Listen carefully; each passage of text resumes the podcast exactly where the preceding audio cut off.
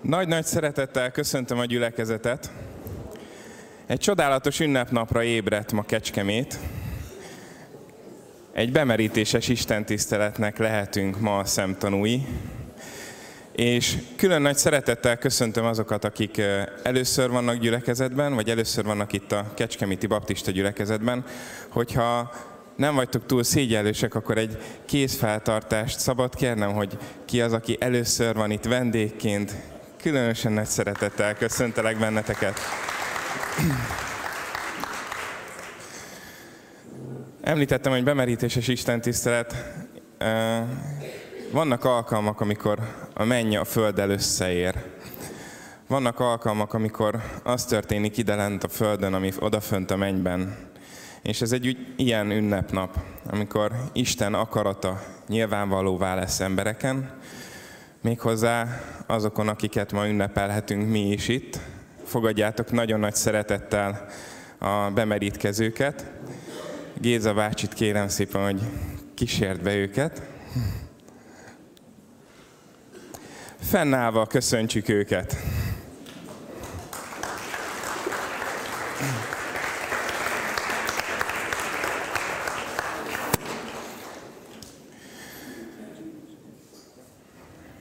Ők azok, akiken ma Isten akarata nyilvánvalóvá lesz.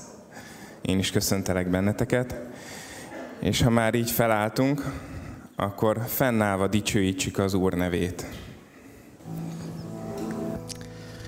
Én is köszöntök mindenkit, és próbáljuk meg a gondolatainkat most a külsőségekről az Úrra emelni. Megváltó Úrunk, csak Te vagy, aki uralkodik.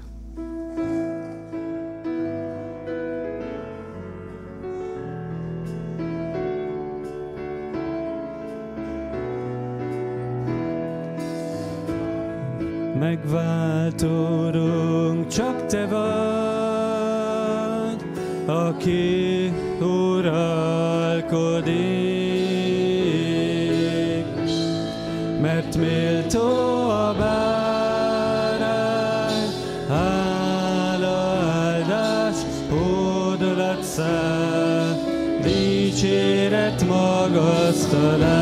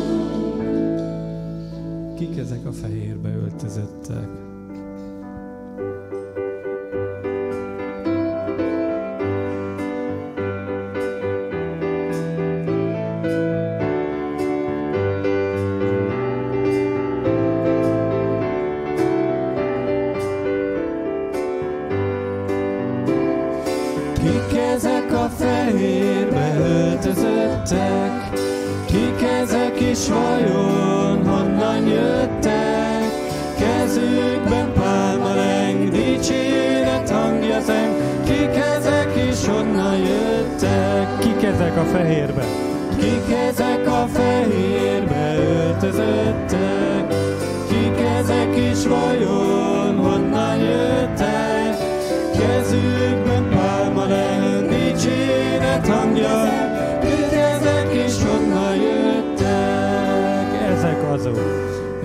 Ezek azok, kik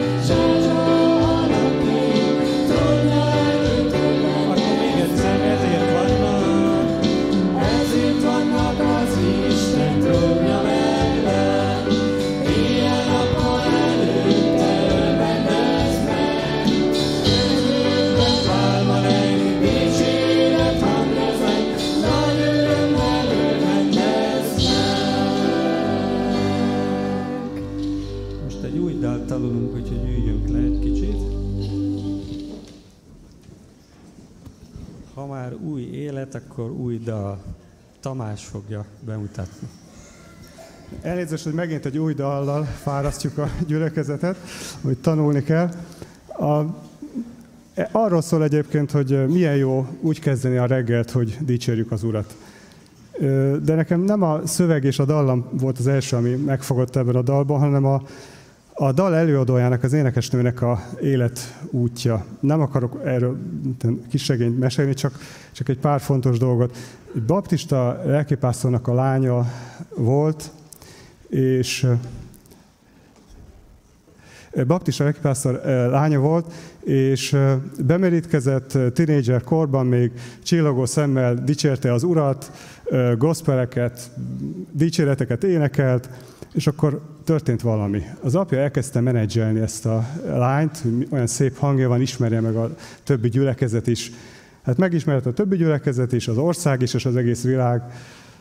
Mm, Szédítő karriert futott be. Ő lett a, a gospel és a soul zene koronázatlan királynője, 18-szoros Grammy díjas, de közben kétszer férhez ment, a harmadikhoz már nem is ment hozzá, akivel együtt élt. Négy gyereke született, nem tudott velük foglalkozni a karrierje miatt, és a karrierje csúcsán már nem gospeleket, meg dicséreteket énekelt, hanem olyat, ami tetszett a nagy közönségnek, szerelmes dolgokat. Egy szóval valahogy úgy érzem, hogy hátat fordított az Úrnak. Most ezt azért mondom el, mert a, itt az a kérdés, hogy a, az Úr mire fog ebből az életből emlékezni? Arra csillogó szemű, fehér ruhás tinédzserre, aki bemerítkezett, vagy aki elfordult később az Úrtól. Egyébként tavaly előtt, 2018-ban halt meg súlyos betegségben, hosszú betegség után, és én abba hiszek, hát mindenki másba hihet, én abba hiszek, hogy érvényes az az ige, hogy sem magasság, sem mélység nem veheti ki az Úr kezéből, aki egyszer azt mondta, hogy bemerítkezek, tiéd az életem, Jézus, azt az Úr nem hagyja. És ennek a dalnak a refrénje is ez, amit fogunk most énekelni, mert soha, de soha nem szakít el már semmi az örök és örök szeretetettől. Hát most énekeljük akkor ezt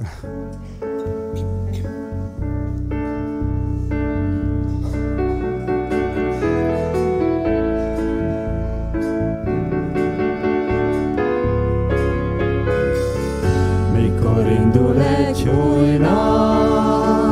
Hálát adok csöndesen az Úrnak,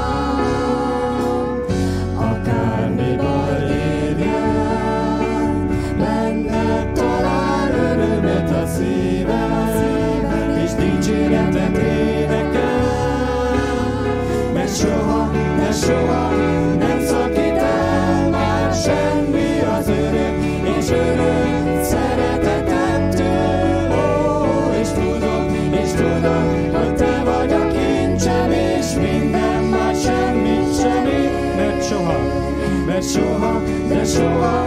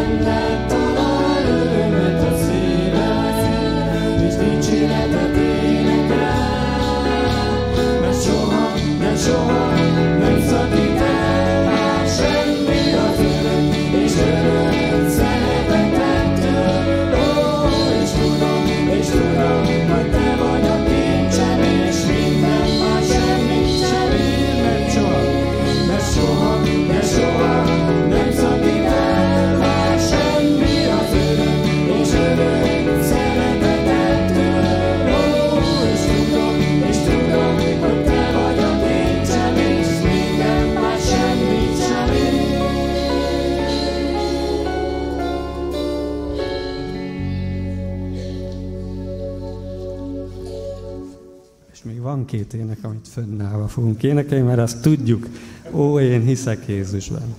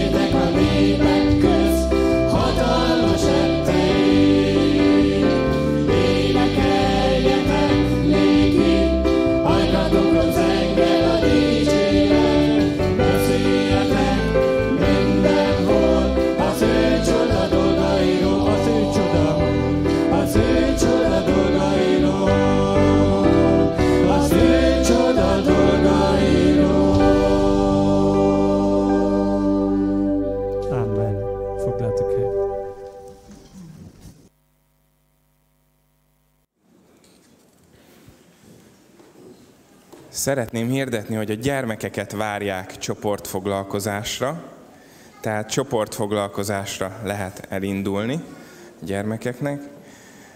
Mi pedig, akik itt fönt maradunk, hozzánk pedig az Úr szeretne szólni, és Sámuel szájába helyezte az igét. Kérlek, Sámuel, hirdesd nekünk.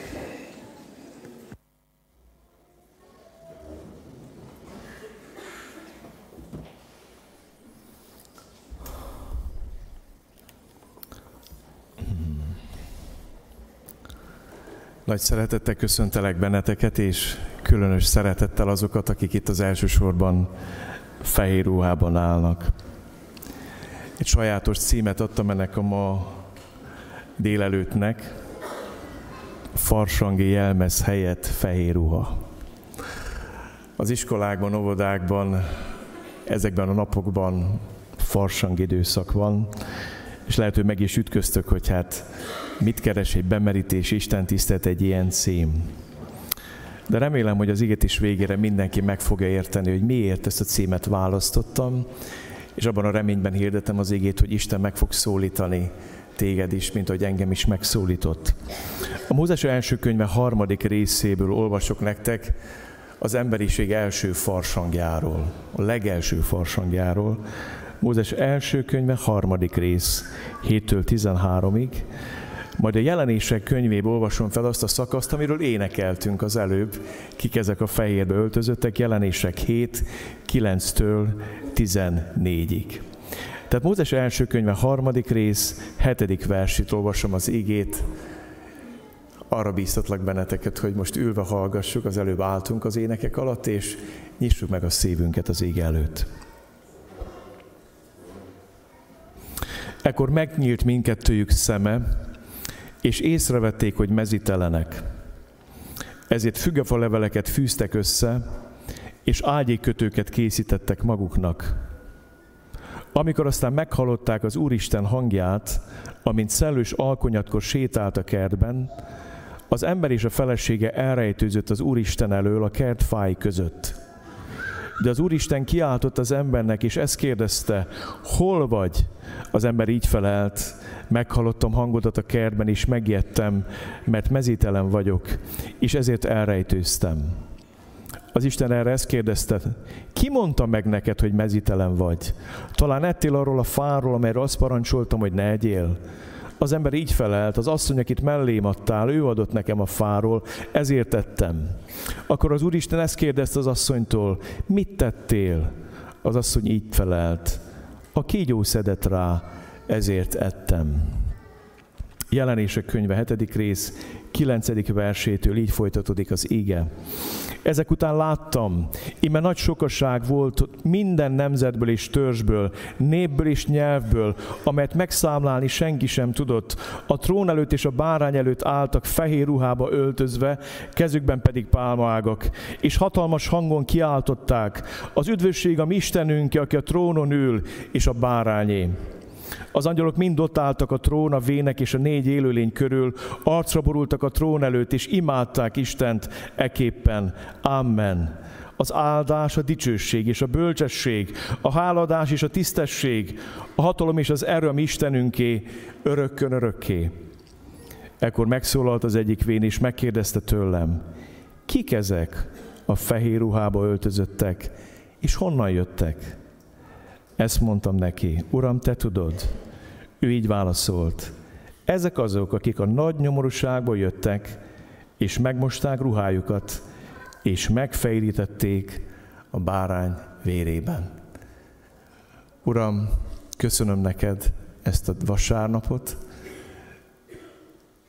köszönöm a fehér ruhás testvéreimet, rokonaikat, barátaikat, köszönöm az ünneplő gyülekezetet,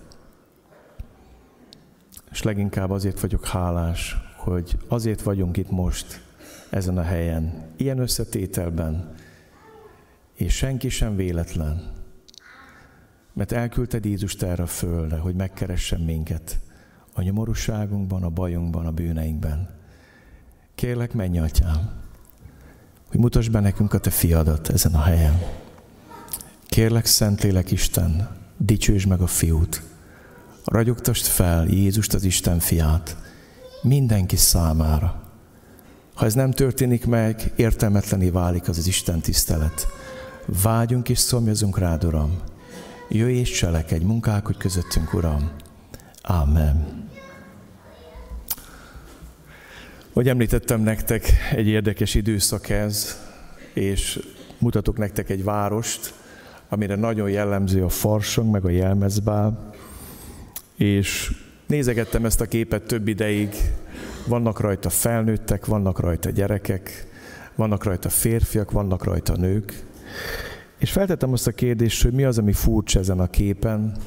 Az egyik az, hogy valótlanul csúnya némely ember ezen a képen, a másik valótlanul szép, a harmadik, amit megfigyeltem ezen a képen, hogy semmi se látszik az emberi testből, még a kéz sem semmi, minden el van takarva tetőtől talpig. Nagyon csicsás, nagyon díszes, az arc is el van takarva, a fej is el van takarva hatalmas költeményekkel, aztán egész le boka alattig nem látszik semmi. Azt mondják, hogy Velencében a karnevál egyfajta legalizált trollkodás. Amikor ez elindult, ez a hagyomány, ez a szokás sok száz évvel ezelőtt, akkor igazából olyasmit mertek az emberek megcsinálni állarc mögül, amit nem mertek valójában megtenni. Tehát mindenki felvette ezt a maszkot, felvette azt a mindenféle ruhát magára, és általában olyasmiket mertek hanguk eltorzításával mondani egymásnak, amit nem mertek megmondani arccal.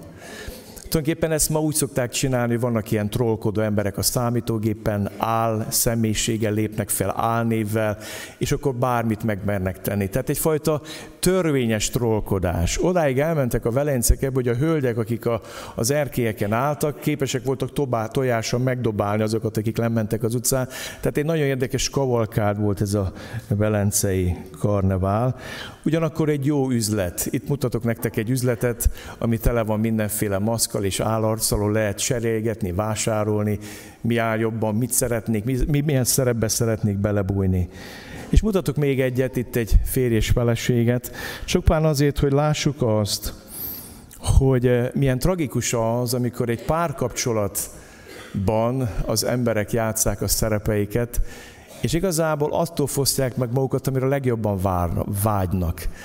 A, a jelmezbálnak, és hadd mondjam nektek, az állarcos bálnak, és a képmutatásnak a legnagyobb paradoxonja az, hogy a lelkünk mélyén vágyunk arra, hogy azért szeressenek minket, akik vagyunk. De mivel bizonytalanok vagyunk magunkba, megpróbálunk valamit mutatni magunkról, abban a reményben, hogy azt fogják szeretni. És éppen az, amit mutatunk magunkról, ezt fosz meg minket attól, hogy valódi, igazi, mély, bensőséges kapcsolatokba kerüljünk egymással, és ami a legfontosabb, Istennel. Éppen ezért szeretnénk most nektek szólni a farsang előtti időszakról.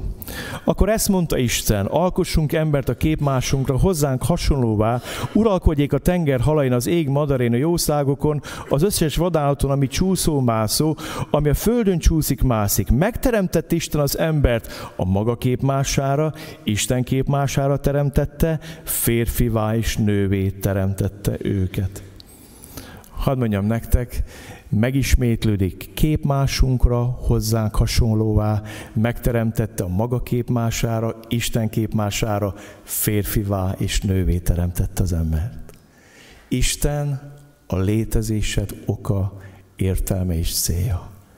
Ő az ember teremtője. Éppen ezért lényegileg az identitásunknak nagyon szorosan a része.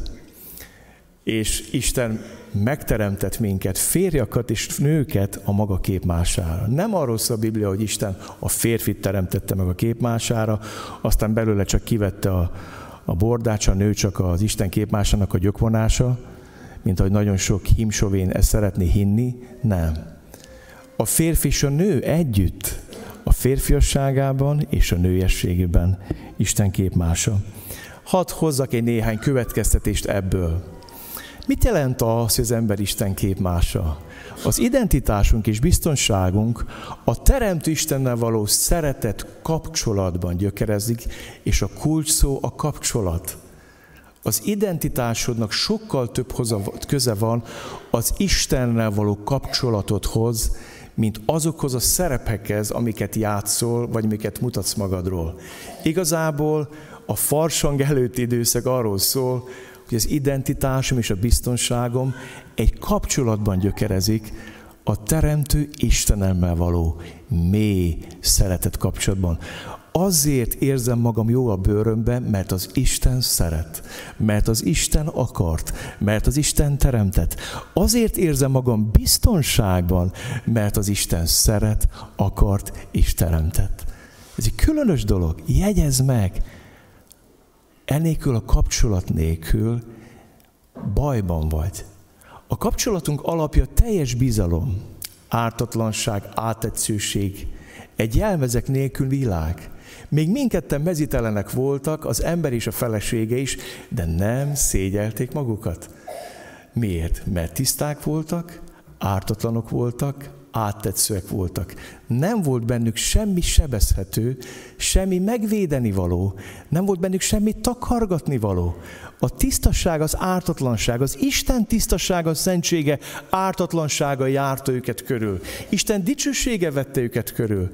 Ez volt a kapcsolatuk alapja, a teljes bizalom. És hadd mondjam neked, hogy a Biblia erről beszél hogy erre lettél teremtve, a szerető, teremtő Istenne való mély, mély kapcsolatra. Ha ez megvan, akkor tudsz az ő képmással lenni, akkor tudsz igazából önmagad lenni, akkor tudsz az lenni, amire minden ember vágyni szeretne. És itt szeretnék nektek szólni az emberiség első farsangjáról. Ekkor megnyílt mindkettőjük szeme, és észrevették, hogy mesztelenek. Ezért fügefaleveket fűztek össze, és ágyékötöket készítettek maguknak. Amikor aztán meghallották az Úristen hangját, amint szellős alkonyatkor sétált a kertben, az ember és a felesége elrejtőzött az Úristen elől a kert fái között. Ez az első állarcos bál az emberiség történetében, ez az első farsang. Hadd mondjak ehhez néhány gondolatot. A Biblia szerint a bűn elszakít és szembefordít Istentől, Istennel. Az Istentől elszakadt ember identitás és biztonság krízisbe kerül. És a legelső farsangnak a jelmeze, ez a fügefa levél jelmez. Kétségbe esetten keresnek valamit, amivel el tudják takarni magukat. És igazából elkezdik egy nagyon furcsa dolog, a szerepek és jelmezek nyújtott a biztonság. Amikor az ember elszakad Istentől, akkor mindig elveszít valamit magából is. lehetetlen úgy Isten nélkül élned, hogy magadból ne veszíts el valamit. Lehet, hogy sok évvel ezelőtt bemerítkeztél, és itt vagy ezen a helyen. Lehet, hogy cinikusan ülsz itt, megkeseredve. Lehet, mikor hallod a bizonyságot, és eszedbe hogy valamikor te is ilyen korú voltál, és mikor bizonyságot tettél ezen a helyen.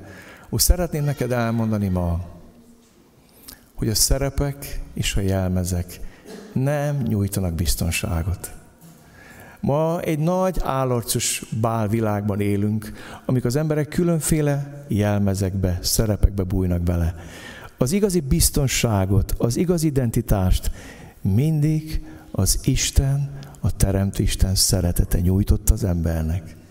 És az ember csak addig tud önmaga ember lenni, míg az Isten képmása, míg az Isten szeretetében él, a jelenlétében él, míg az Isten dicsőség a létezésének a közege, és még az Isten imádása egész lényével a létezésének az értelme. Ez ad értelmet az embernek. Tulajdonképpen a jelmez, a fügefa levél, a védekezés, a takarózás, az identitás és biztonságkeresés eszköze lett. Mivel elveszítettük az ártatlanságunkat, a tisztaságunkat, szégyeljük magunkat, és sok mindent szeretnénk eltakarni. Ne lássák azt, aki vagyok. Az ember azért bújik jelmezek mögé. Az Ádám és Éva azért bújik fügefal mögé, levél mögé, és Isten mögé, a bokrok mögé, mert szégyeli magát. Küzd a szégyen érzetével. Elvesztette az ártatlanságát, elvesztette a tisztaságát, elvesztette az áttetszőségét. Tehát egyfajta szégyenézet, el kell takarjam. Aztán jelenti a védekezést, meg kell védjem magam. Általában bűnbe esett ember rosszat feltételez a másikról, és a magunk bizalmatlanságának az oka az a bennünk levő bűn és sötétség, amiatt nem bízunk meg egymásba, és a legszomorúbb, hogy nem bízunk be Istenbe. A saját sötétségünket belevetítjük az Istenbe.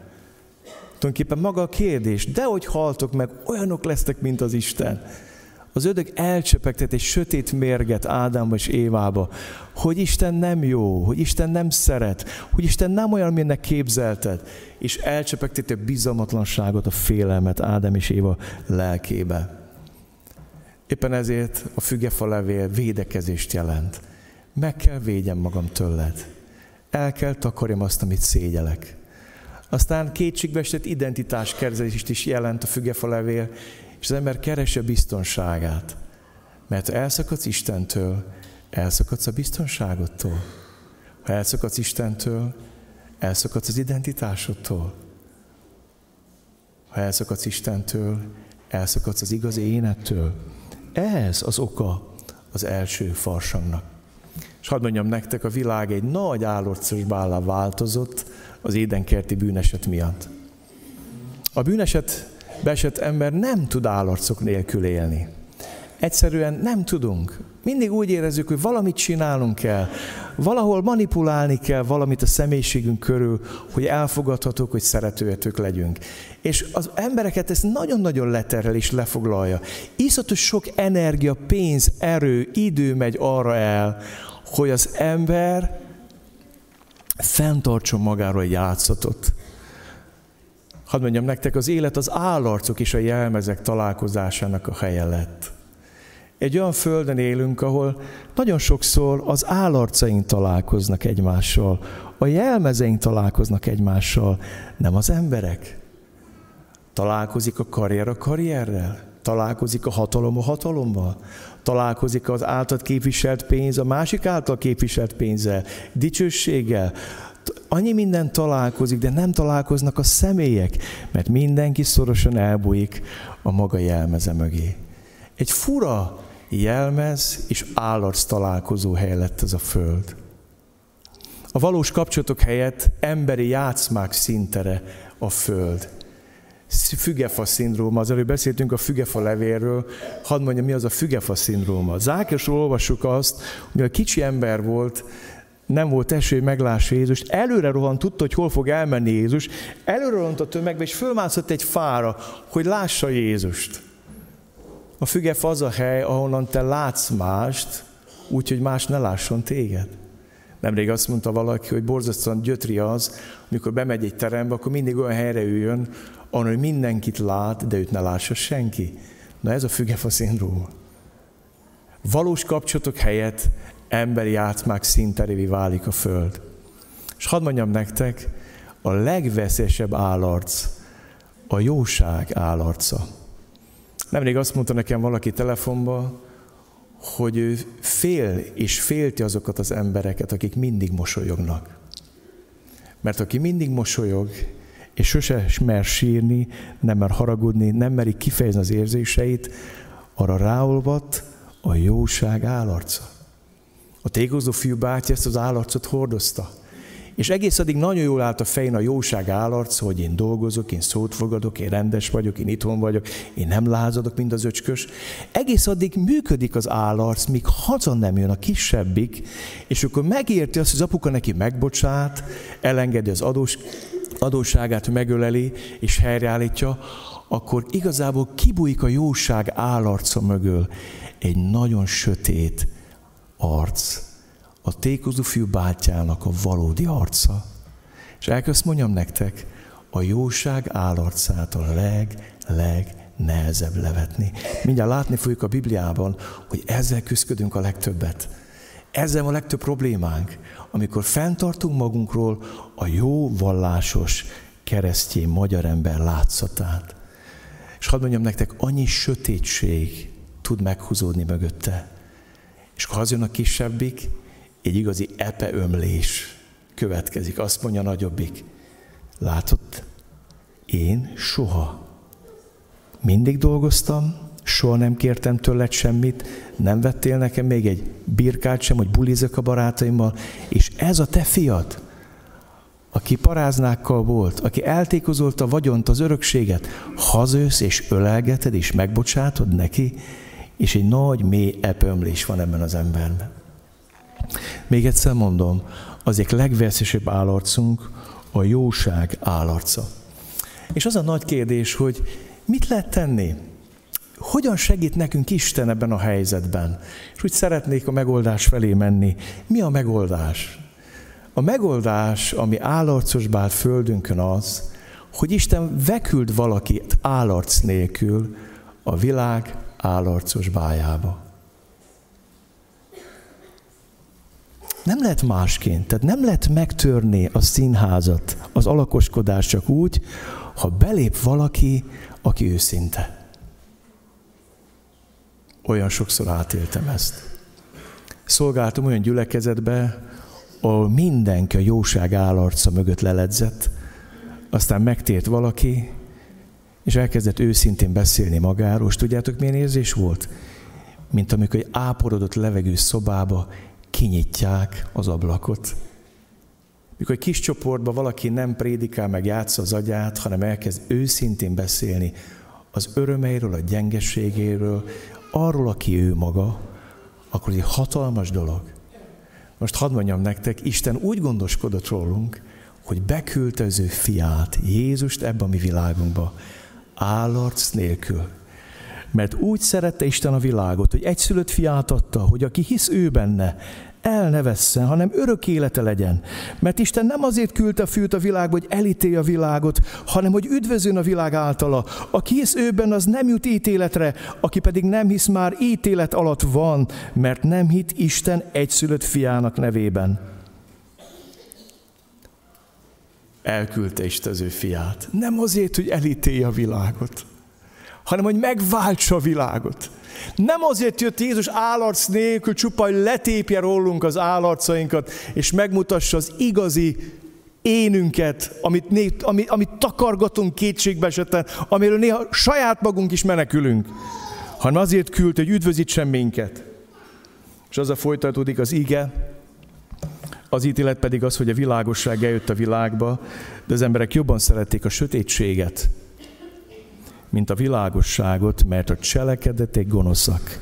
Mert aki rosszat cselekszik, gyűlöli a világosságot, és nem megy a világosságra, hogy le ne lepleződjenek a cselekedetei. Aki pedig az igazságot cselekszi, a világosságra megy, hogy nyilvánvaló legyen cselekedeteiről, hogy Isten szerint cselekedte azokat. Érted? Miért olyan nehéz kibújni az állarcaink mögül? Mert szégyeljük, ami ott van. És fenn akarjuk tartani a látszatokat. Jézus pedig azért jött, állarc nélkül, hogy segítse nekünk ezt levetni. Gyertek nézzük meg, hogy veszi le rólunk. Krisztus Jézus állarc nélkülisége. Jézusnak nincs szüksége állarcra, mert tiszta, szent és ártatlan. Olyan volt, mint Ádám és Éva bűneset előtt. Semmi bűn nem volt benne. És nem kellett, nincs szüksége. Elképzelhetetlen. Ádámnak se volt szüksége fügefalevelekre, meg Évának élmezre, addig, amíg nem védkeztek. Addig nincs szükség látszatokra, meg mindenféle kétségbeesett védekezésre, takarózásra, identitáskezesésre, amíg tiszta, szent és ártatlan valaki. De ugyanakkor, mivel nincs állarca, a világ legsebezhetőbb lénye Jézus nem volt állarc, mert tiszta, szent és ártatlan volt, és belépett a mi bűnös világunkba, és ez végtelenül sebezhetővé tette őt. És mi ettől rettegünk. Sebezhető szeretet a keresztre vitte. Az Úr Jézus Krisztus belépett a mi világunkba állarc nélkül, és aki ő ránézett, annak a számra olyan volt, mint egy tükör. Az állarc nélküliség a sebezhetővé tesz. A szeretet az mindig sebezhetővé tesz. És ez az önzetlen isteni szeretet vitt őt a Golgotai keresztfára.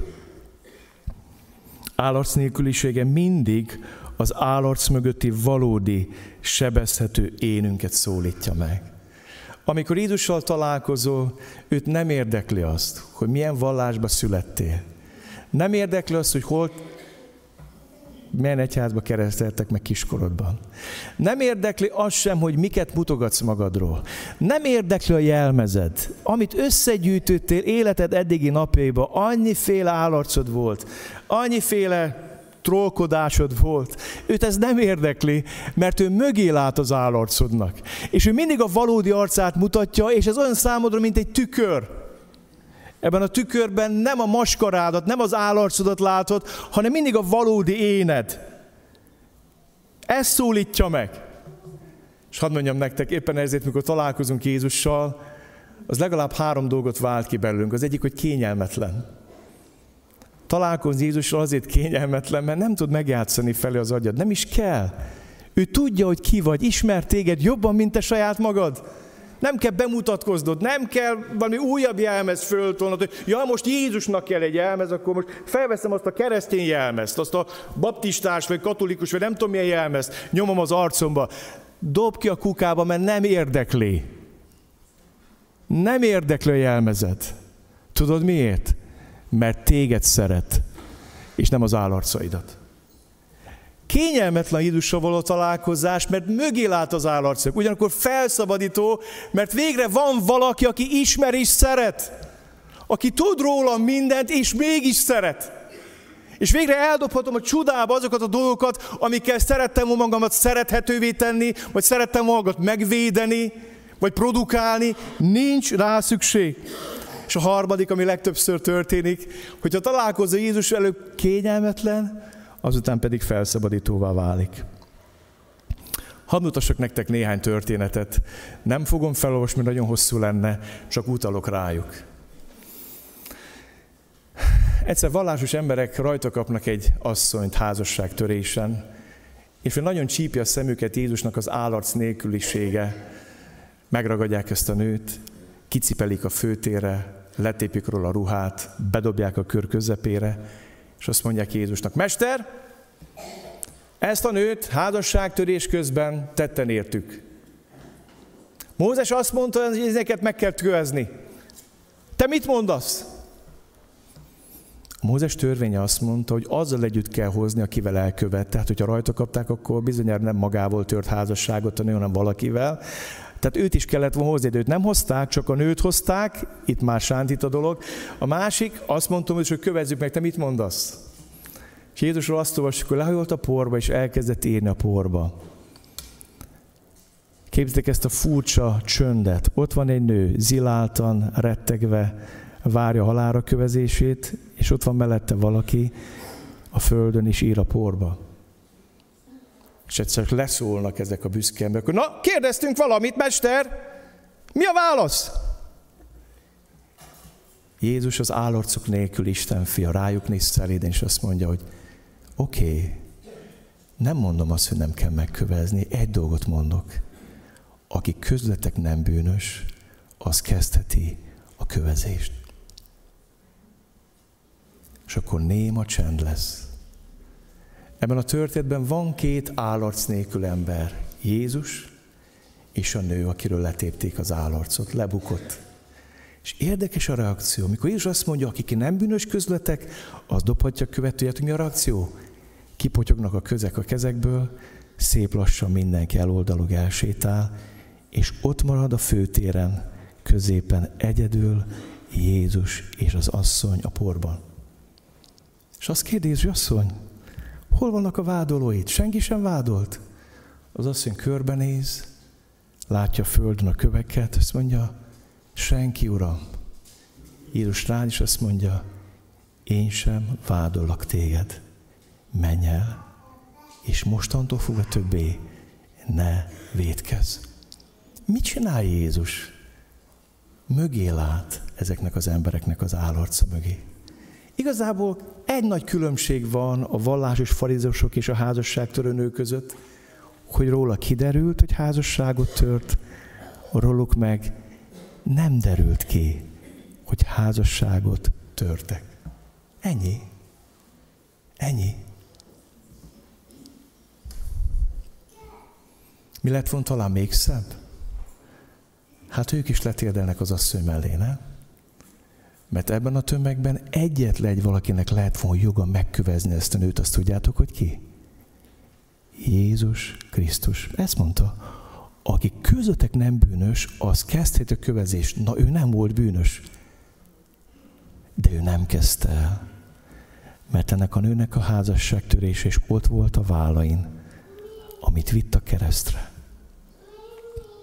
Minden bűnünket, szégyenünket, takargatni valónkat, állarcunkat vitte magával a hátán. Ezért mondhatta, én megkövezhetnélek, de nem teszem. Menj és többé ne védkezz, majd engem fognak megkövezni ott a kereszten, helyetted és miattad. Egy másik történet. Jézus meghív egy másik vallásos ember a lakásába, Simon Farizeus enni, hogy, hogy a népszerűségét kifogja vitorlájába, hogy becsődőnek az emberek, mert tudta azt, hogy Jézus annyira népszerű, hogy nem tud labdába rugni, ezért meghívta egy vacsorára, megtervezte az egészet, asztal mellett ülnek, nagy dőzsi, habzsi, Jézus bejön, becsődül a nép a városból, mindenki, ú, Simon házánál, nagy ünnep van, itt van Jézus. És egyszer megjelenik egy prostituált, és oda megy Jézus lábához, és elkezdi könnyével mosni a lábát, hajával törölgetni, drága kenetten megkenni, és akkor így eh, az epömlés jön a jóság állarca mögött. Ez a proféta volna, ez a Jézus. Tudhatná, hogy az a nő a lábánál az egy bűnös prostituált. De csak magában gondolja. És Jézus mögé lát az állarcnak, azt mondja, Simon, bocs, kicsi mondani való van neked. Volt egy ember, akinek volt két adósa. Most mondom forintosítva, jó? Az egyik 50 ezer forinttal tartozott, a másik 500 ezer forinttal tartozott. Tízszeres a szorzó, oké? Okay? Egyiknek se volt miből megadnia. Ezért mind a kettőnek elengedte. Simon, a kettő közül vajon melyik szereti őt jobban? És bármennyi jó vallásos ember volt Simon, kibújt belőle az üzletember, hát gondolom, hogy az, akinek a többet engedték el. Hát világos, nem? Azt mondja, jól ítéltél. Látod ezt az asszonyt? Bejöttem a házadba, lábarom nem adtál vizet. Ez egy keleti etiket volt. Nem köszöntöttél sokkal? Nem kented meg a fejmolaja? Ő mindezt a lábfejemmel teszi. Simon, ennek a nőnek nagyon sokat bocsátatok meg, mert jobban szeret. És van ebben a történetben egy szomorú dolog. A példázatban mind a kettőnek elengedik az adósságát, de valóságban nem. Csak a nőnek mondja Jézus, asszony, a te hited megtartott téged, megbocsátottak a te bűneid. Menj el békessége. De a kisadósnak nem mondja Jézus, mert a kisadós nem látja az adósságát. Tudjátok, nincs annál szállalmasabb, amikor dicsekszünk azzal, hogy nekem csak mínusz 50 ezer forintom van, bezeg neked mínusz 500. Az ez mégiscsak mókás, nem? Simon arra büszke, hogy nekem mínusz 50 ezer forintom van, ennek önnek meg mínusz 500. De egyik sincs miből megadja. Tudod, testvéreket sokkal jobban kilóg a feneked a nadrágból, tudod? De az enyém kevésbé lóg ki, érted? Hányan játszák ezt a vacak vallásos mász? Ez egy állarc. Mondtam már nektek, nincs rosszabb a jóság állarcánál. Az önmagunk jóságának az állarca meggátol minket abba, hogy örvenjük annak, hogy Isten elengedi. És tudod, mi történt? Ez a nő megelőzte Simont. Mert ha eltörlik valakinek a mínusz 50 ezrét, hova kerül? Lesz kemény nulla forintja. Simonnak pedig mennyi maradt? Bocsánat, eltörölték a mínusz 500 ezeret, Simonnak pedig mennyi maradt? Mínusz 50 ezer. Ilyen egyszerű. De lehetsz egy nagyon jó vallásos ember, és azt mondja Jézus, a vámszedik és a bűnösök megelőznek benneket Isten országába. Bemennek majd Ábrahámmal, Izsákkal, Jákobbal az Isten országba. Látjátok őket bemenni, magatokat pedig kívül, mert sok elsőkből lesznek utolsók, és sok utolsókból lesznek elsők. Mert az asszonynak elengedték a nagy adósságát, de Simonnak megmaradt a mínusz 50 ezer. És a nő hova került? Nullára. És ha megtértünk, van kemény nulla forintunk mindannyiunknak. Értitek? Most akkor versenyezzük. Figyelj, neked 500-at engedett el, de nekem csak 50 de neked is kemény nulla forintod van, meg nekem is kemény nulla forintom van. Érted? Mire vágunk fel? Mire vagyunk büszkék? Mi ez a nagy méltóság, keresztény demokrata méltóság? Mi ez? Hanem a jóság állarca, amit le kell vetni. Büszke lenni, és te se tudod megadni én se. Mínuszban vagyunk mind, ő nullázza le. Ez az, amikor a jóság állarcunk szerte foszlik. És Isten azt mondja, fejezd be a példázatot te. Simon nem jó fejezte be, te befejezheted jól.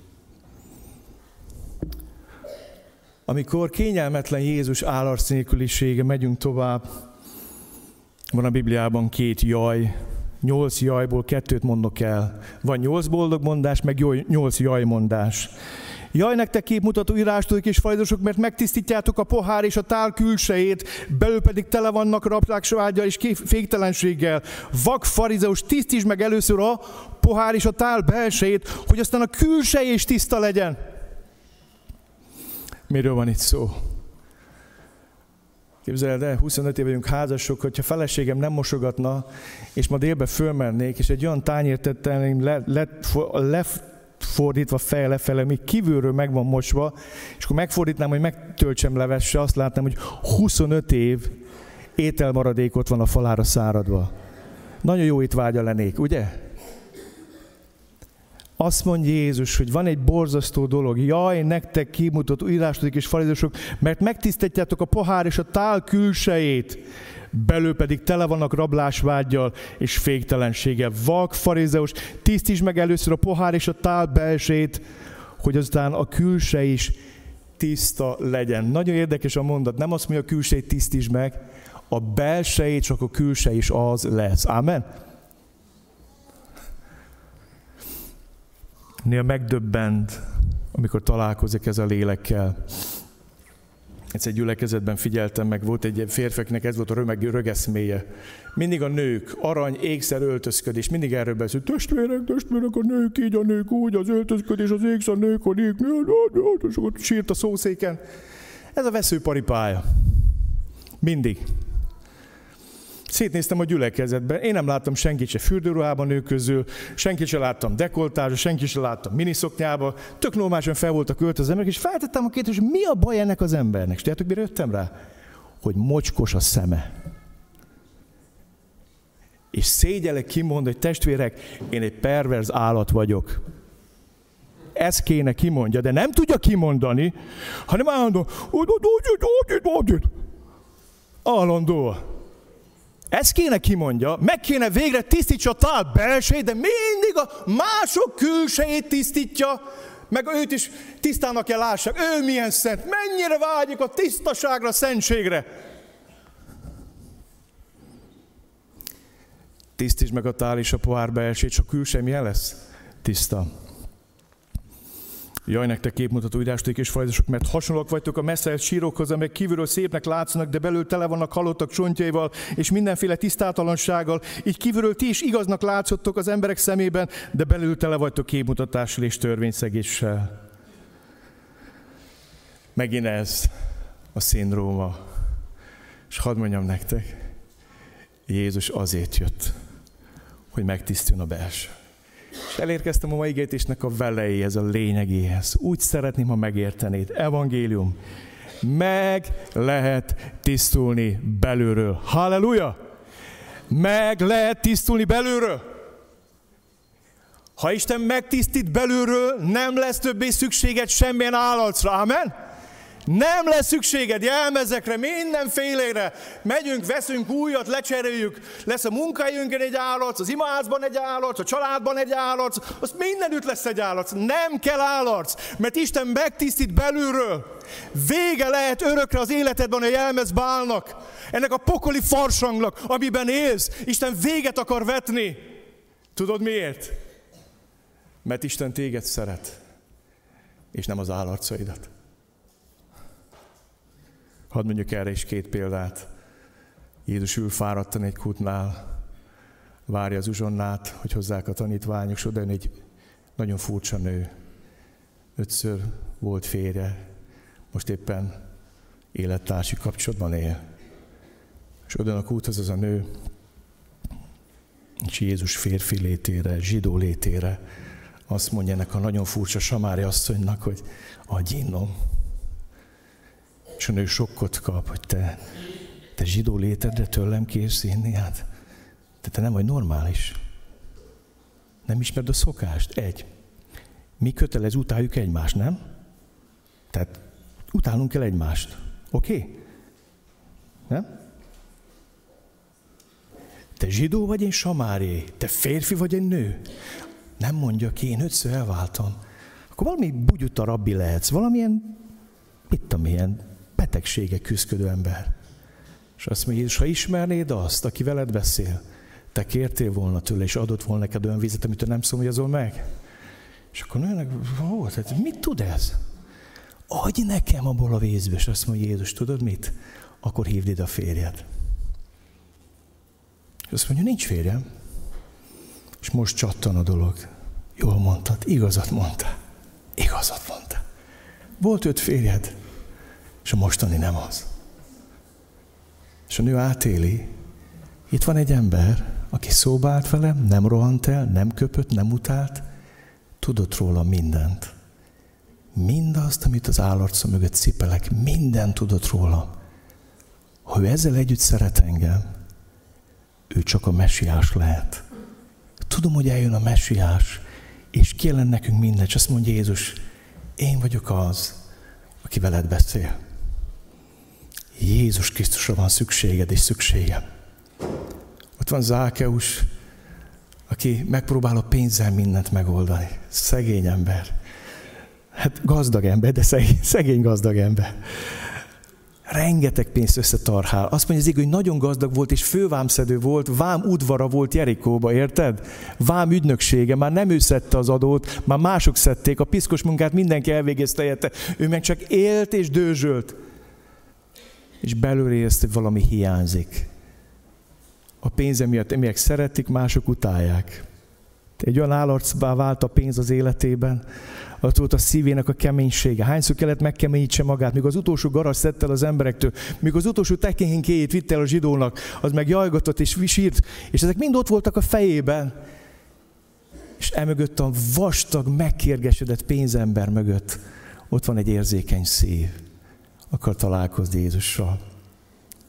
És Jézus rád, és azt mondja, szállj le, mert a házadba kell mennem. És bemegy Jézus Zákeus házába, és Zákeus Isten szeretetét éli meg, és akkor átéli az Isten szeretetét, akkor azt mondja, Mester, nincs szükségem többé a pénz ember látszatára. Vagyonom felét elosztom, akitől pedig raboltam, négyszeresét adom vissza. És azt mondja Jézus, ma lett üdvösség ennek a háznak, mert ő is Ábrám fia. Mert az ember fia azért, hogy több megkeres és megtartsa az, elveszetted. Zákeus egy elveszett ember. Ó, de csodálatos Istenünk van. Így szeret minket. Ismer minket. És elérkeztünk az igétés végéhez. A kereszt a mesztelen valóság helye. Megvetett volt és emberektől elhagyatott, fájdalmak férfia betegség ismerője. Eltakartunk arcunkat terüle, megvetett volt, nem törődtünk vele. Pedig a mi betegségenket viselte, mi fájdalmainkat hordozta. Meg azt gondoltuk, hogy Isten csapása sújtotta és kínoszta, pedig ami védkeink kapott sebeket, bűneink miatt törték össze, ő bűnhődött, hogy nekünk békességünk legyen. Az ő sebei árán gyógyultunk meg. A kereszt az a hely, ahol Jézus mesztelenül szenvedett. Összetörve felismerhetetlenségig, töves koronával, megkorbácsolva, és mesztelenül elvették a ruháját is. És az az a hely, amikor ránézel, azért furtad a fejed. Tudod miért? Nem azért, mert ő csúnya, hanem azért, mert a te bűneid meg az én bűneim csúnyák rajta. Mert az törte őt össze. Azt tette rúttá. Azt szégyeljük, amikor ránézünk. Azért mondja, hogy elfordultunk, nem tudtunk ránézni. Mikor a zsidókat megmarta a kígyó a pusztába, akkor egy érckígyóra kellett nézni, és bennünket megmarta a bűn, és Krisztusban meg kell látnunk az állarcainkat, a bűneinket, mindazt, amit takarni akarunk az állarcainkkal. A kereszt a mesztelen valóság helye ahol nagyon tud fájni a bűn. Ahol nagyon tudod szégyen, olyanra nem tudsz ránézni, fordulsz el, nem bírod a látványt, és azt mondja, azt hittük, hogy Isten csapása sújtotta, pedig a mi bűneink voltak rajta. Ez volt csúnya. A mi védkeinket hordozta, a mi sebeink miatt törték össze. Ő bűnhódott, hogy nekünk békességünk legyen. Döbbenetes a kereszt ereje és hatalma a kereszt állarcaink és jelmezénk megsemlésének a helye. Ha pedig a világosságba járunk, hogy ő maga világosságban van, akkor közösségünk van egymásra, és Jézusnak, az ő fiának vére megtisztít minket minden bűntől.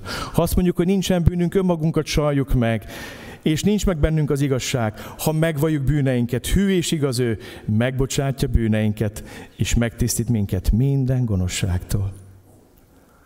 Hadd mondjam neked, Többről van szó, mint ruháról. Ugye? Az, hogy beöltöztetek most fehér ruhába, az csak egy jelkép. De Jézus vére nem a ruhátokat tisztította meg, hanem a, a lelketeket, a szíveteket. Belülről kezdett el tisztítani. És belülről vagytok tiszták, halleluja! Belülről tiszta. Nem fölvenni kell valami vallásos, ó, most egy ófisült baptista mást veszünk fel mától. Nem! Nem! Nagy örömöm telik az Úrban, az üdvösség palását terítette rám, mint vőlegény a menyasszonyára a legszebb menyasszonyi ruhát. Újjong ezért az én lelkem. De nagy dolog ez. És hadd fejezem be a felolvasott ígével. A kereszt saját igazságunk, jóságunk feladásának a helye. Ezek azok, akik a nagy nyomorúságból jöttek, és megmosták ruhájukat, és megfelítették a bárány vérében igen. Ott lehet belülről tisztulni, a kereszt alatt. A bárány vére megtisztít belülről, megmos. És a kereszt Krisztus tökéletes igazsága és jósága elfogadásának a helye. Azért merítkeznek be a testvéreink, mert nem magukban bíznak, nem az állarcaikban bíznak. Ő benne bíznak.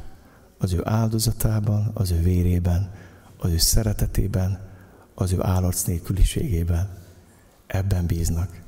És azt kívánom nektek, soha ne cseréljétek le ezt másra. Amen. Soha. Fog kísérteni az ördög? Fog. Ajaj. Ismeritek azt, mikor bemerítkezik a hívő baptista gyerek, azt mondják, hát kisfiam, te bemerítkeztél, hogy mersz te így viselkedni? Na ez az első állarcgyártó mondat. Kedves szülők, hadd figyelmeztesselek benneteket. Mi tudunk a gyerekeinket, ki tudjuk képezni állarcgyára. Mikor állandó azzal mahináljuk őket, hogy hát már neked tökéletesnek kéne lenned, nem? Hát bemerítkeztél, akkor tessék, és akkor el kell döntsed, hogy mit fogsz tenni. Uram, tisztíts meg belülről, vagy elkezdesz viselkedni. És akkor elindul mi? Jóságárat. Mentsen a Jóisten meg benneteket ettől. Legyetek mindig őszintek. Búcsú, ha szomorú vagy, mutas ki. Ha jó kedved van, mutas ki. Ha elestél, mondd el. Oké? Okay? Van fiúkör. Tudom, barátkozó vége, fiúkör, lesz hova menni. Ne hordozzatok soha állarcot. Ne, ne menjetek vissza onnan, Jézus kívott. Ne. Van egy egyszerű ének, megkérlek, Laci, hogy gyere és játszod el. Magára vette szennyes ruhámat, megbékítette Istent atyámat. Én ilyen evangélista ember vagyok, nem tudok nem evangélizálni. És szeretném, hogyha most elénekelnénk együtt, jó? Gyertek, énekeljük el ezt az éneket. Magára vette szennyes ruhámat, megbékítette Istent, atyámat. Megbékítette, megbékítette Istent, atyámat. És hadd mondjam azt, ha eljött az a nap ma, hogy véget akarsz vetni a farsangodnak, akkor arra kérlek, hogy állj fel ott, ahol vagy, az ének alatt. Ha véget akarsz vetni gyülekezeti farsangodnak, vagy a kis csoportodban a farsangodnak, amit játszottál, akkor kérlek, állj fel. Ha szeretnéd, hogy Isten szelleme kiáradjon a családodra, a csoportodra, és azt mondod, Uram, én nem akarok elmezbált játszani. Tisztíts meg belőle, Uram. Belülről tisztíts meg, Uram. Akkor állj fel. Ha úgy jöttél el ide, hogy tereket cipelsz, talán életedben először jöttél el ide, arra biztatlak téged, hogy állj fel, és mondd meg, Uram, szükségem van rád. Gyertek, énekeljünk, csak itt Isten hív. Ott vagytok, álljatok fel. Magára vette szennyes ruhámat, így békíté meg Istent atyámat, így békíté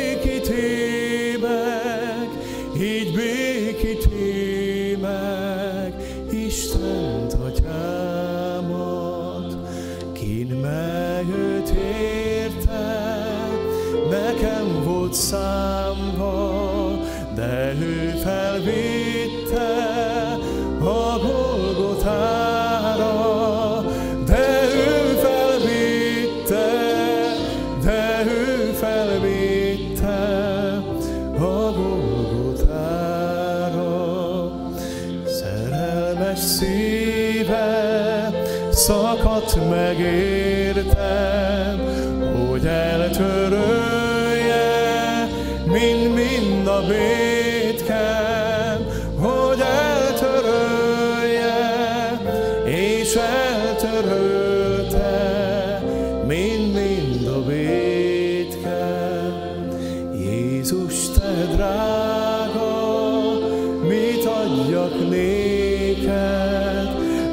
összetört szívem, hozom elédbe, összetört szívem, összetört szívem, hozom elédbe.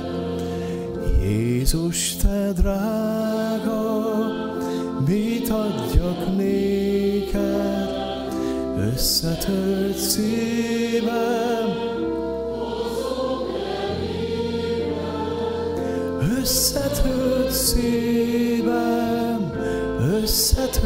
szívem, hozom elébe. Uram, olyan jó azt tudni, hogy Te nem értesz félre minket. Lehet, hogy némek félreértették a kérésemet. de Te nem értetted félre a szívünk állapotát. Kérlek, Uram, mindazokért, akik ma a szívüket hozzák elét, hadd hújjanak le az állarcok. Imádkozunk különösen a jóság állarcáért. Szedd le rólunk, és tisztíts meg bennünket belülről. És most kérjük a Te kegyelmedet a tanúságtételre. Áld meg a testvéreinket, és bátorítsd meg őket. Amen. Foglaltok helyet, és... és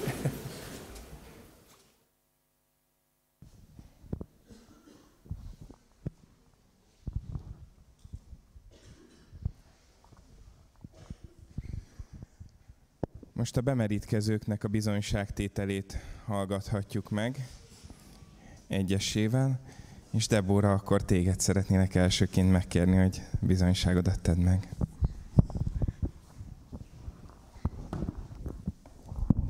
Sok szeretettel köszöntök mindenkit. Örülök, hogy itt kint állhatok előttetek, és hát szeretném megosztani veletek így a bizonyságomat, hogy én hogy ismertem meg Istent, hogy hogy fogadtam előtt én a szívembe.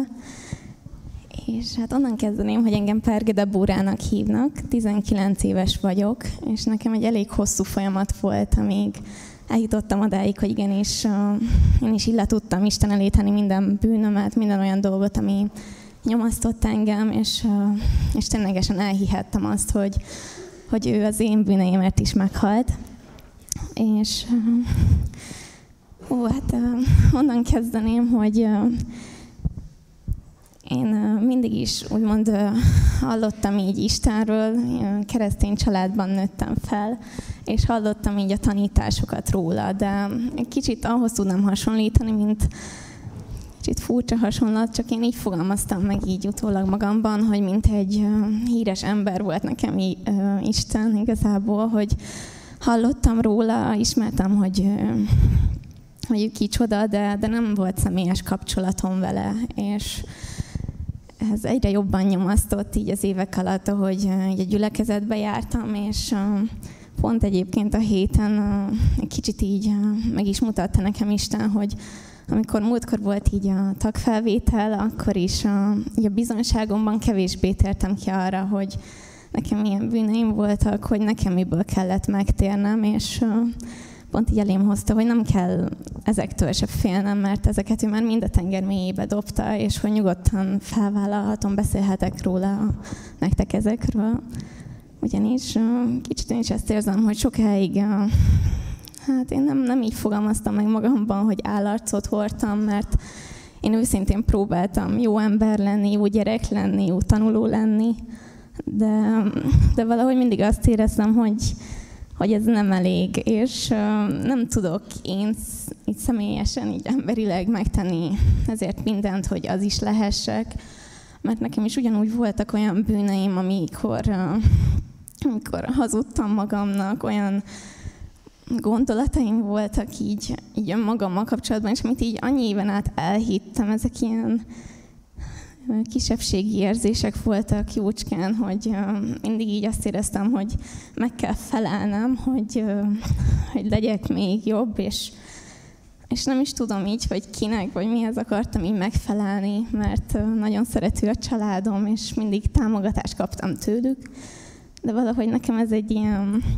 olyan dolog volt, amit annyi éven át így, így én hordoztam magamban, és az iskolában is mindig ezt éreztem, hogy így a, így a barátaimmal is jóban voltam, így próbáltam beilleszkedni, de mégsem találtam így a helyemet, és nem tudtam, hogy mi ennek az oka, és, és ahogy elkezdtem így, így közeledni jobban Istenhez, és ebben nekem nagyon segítség volt így az, hogy az ifibe elkezdtem így a gyülekezetbe járni, és még többet hallottam Istenről, egyre nyitottabbá vált így a szívem, meg a fülem arra, hogy meghalljam őt, mert ezt is olyan hosszú folyamat volt megértenem, hogy Isten tényleg úgy tudja alakítani így a körülményeinket, vagy így az életünket, hogy, hogy bizonyos fokig nyitottabbá válik rá a szívünk, hogy őt befogadjuk, hogy elfogadjuk, de, de igazából az, hogy most mi tényleg befogadjuk őt, az teljes mértékben úgymond rajtunk múlik, hogy nekünk kell igenis kinyitni a szívünk ajtaját neki És én ezt, meg tudtam tenni, amikor is, amikor 11-es voltam, szóval körülbelül két éve, amikor itt tényleg úgy rám nehezedett minden olyan dolog, minden olyan félelem, vagy olyan aggódó gondolat, ami magammal kapcsolatban volt, ami a jövőmmel kapcsolatban volt, és minden olyan dolog, ami így leterhelt, hogy én, én tényleg próbálok jó lenni, de, de nem tudok magamtól, és hogy, hogy, hogy nekem segítség kell, és, és tudtam, tényleg mindent kiöntöttem így Isten elé, minden, minden aggályomat, minden olyan dolgot, ami nyomasztott, és, és tényleg azt éreztem, hogy így Isten ezeket mind elvette, hogy, hogy tényleg ő nem azt akarja, hogy én nekem bűntudatom legyen azok miatt a dolgok miatt, amiket elkövettem, hanem, hanem úgy van vele, hogy végén is lehajol hozzám, átölel, és, és tényleg elveszi minden bűnömet, és, és akkor tudtam így kimondani azt, hogy igen, én Isten hiszem, hogy, hogy te hogy te itt vagy, hogy, hogy meghaltál az én bűneimért is, és hogy új életet adtál, egy örök életet, és, és szerintem ez a legnagyobb ajándék, amit egy ember kaphat, és, tudom, hogy ez sok így nagyon nehéz, mert én is úgy voltam vele, hogy, hogy amikor így másoktól hallottam róla, vagy mások mesélték így a tapasztalataikat, akkor bizonyos fogig át tudtam érezni, de, de más nagyon, amikor meg is tapasztalja az ember az életén, és, és utána nagyon sok változást így észrevettem így magamon is, meg így a körülöttem lévő dolgokban is. Bár ezek lehet, hogy így apróságnak tűnnek, de, de tényleg olyan, olyan dolgok, mint hogy nem tudom, hogy a testvéreimhez türelmesebb tudtam lenni, a szüleimnek sokkal nagyobb szívvel tudtam segíteni így a házi munkákban, az iskolában már nem annyira az hajtott, hogy jaj, most a tanároknak akarok megfelelni a szüleimnek, vagy csak, hogy jó híjeket akarok, hanem megértettem azt, hogy igazából Isten úgy szeret engem, ahogy vagyok, hogy elfogad engem így is, és már akkor meghalt értem, amikor bűnös voltam, és hogy, hogy ez tényleg, nekem az olyan felfoghatatlan volt, ez a nagy szeretet, és akkor voltam még így, hogy, hogy én ezzel csak azt tudom, csak, csak, csak azt tudom rá válaszolni, hogy elfogadom, hogy, hogy tényleg így befogadom Istent, és hogy úgy próbálok élni, hogy, hogy minél jobban az ő kívására tudjak hasonlítani. És amit még így kiemelnék, ami még így a hitemben egy ilyen megújulás volt, az az idei ifitábor volt, ugyanis nekem azelőtt nem nagyon volt úgymond alkalmam, vagy nekem nem volt annyira a szívemen az, hogy szolgáljak, és nem is igazán értettem, hogy ebből hogy milyen áldás tud lenni, vagy Istennek ezen ilyen téren hogy tudok tényleg így neki szolgálni. És az ifi táborunknak idén az volt a témája, hogy ilyen szolgáló ifi tábor, és ahogy ott voltunk, és tényleg így az időnket, az energiáinkat így beletettük így a, igazából az embereknek segítettünk, de én megérthettem azt, hogy, hogy ezáltal tényleg Isten királyságát építjük, az ő országát tudjuk ezzel uh, még jobbá tenni, és, és tudom, hogy igazából Isten nem vár semmit cserébe a kegyelméért, de mégis azt éreztem, hogy olyan jó valamit visszaadni neki, és, és utána sikerült, vagy be tudtam így állni így a szolgálatokba, és én ezt azóta is nagyon tapasztalom, hogy úgy megáldja ezeket az Úr, és ott van velünk, és, és igazabb bizonyságom is van, amit így meg akarnék veletek osztani, hogy Hú, hát én tavaly januárban úgy voltam így a pályaválasztással, hogy nem nagyon volt ötletem, hogy hova megyek tovább tanulni.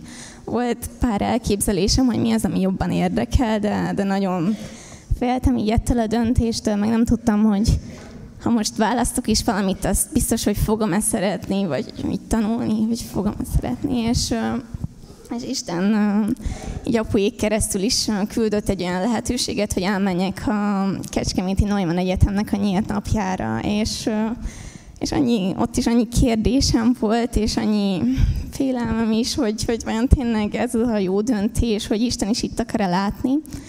És amikor ott voltam, akkor annyira azt éreztem, hogy, hogy Isten tényleg úgy választod itt is annyi mindenre.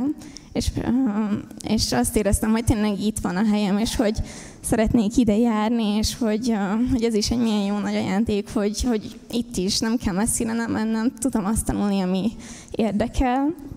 és felvételiztem, vagy beadtam ide a jelentkezésemet, és fel is vettek, és most túl vagyok az első fél éven, és ez is olyan nagy ilyen megtapasztalás volt, Isten végig velem volt, ott volt velem akár így a tanulásokban, az írásokban, így a vizsgákon, és, és annyira megéreztem azt, hogy milyen, milyen tényleg áldás az életemben, és, és szeretném is ezt így folytatni, hogy így ez, azt az utat járni, amit ő kijelölt nekem.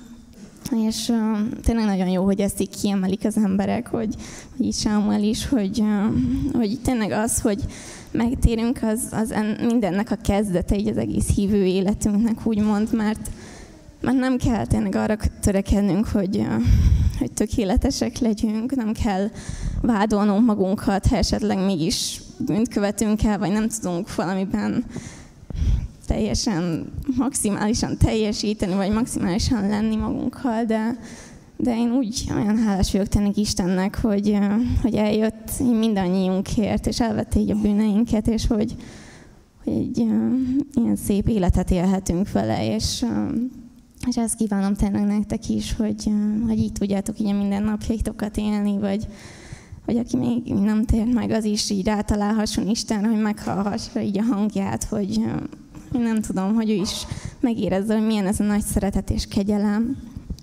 És hoztam egy igét, ezzel szeretném lezárni. Sokat gondolkodtam, mert nekem rengeteg ige volt így az évek alatt, ami így szólt hozzám.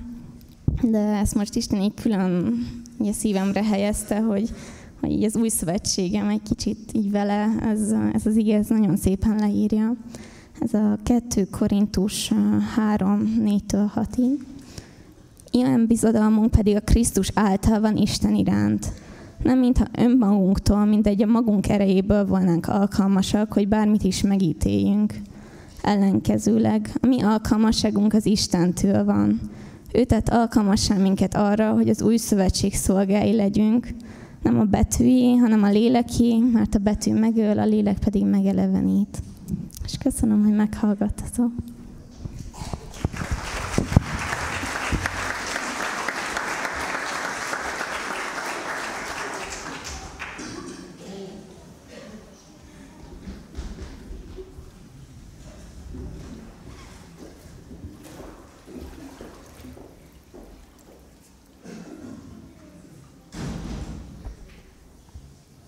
Én is szeretettel köszöntöm a gyülekezetet, és szeretném felolvasni a bemerítkezőknek a, az igéjét.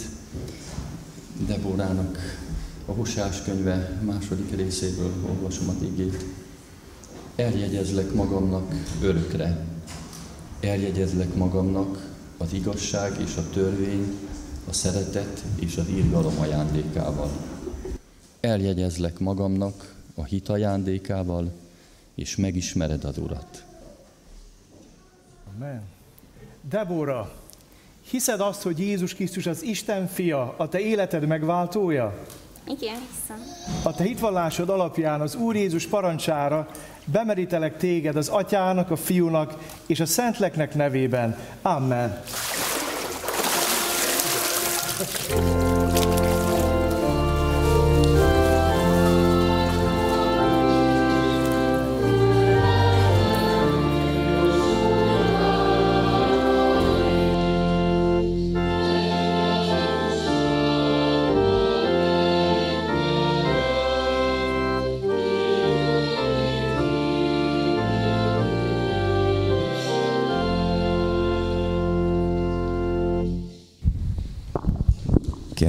el a bizonyságodat.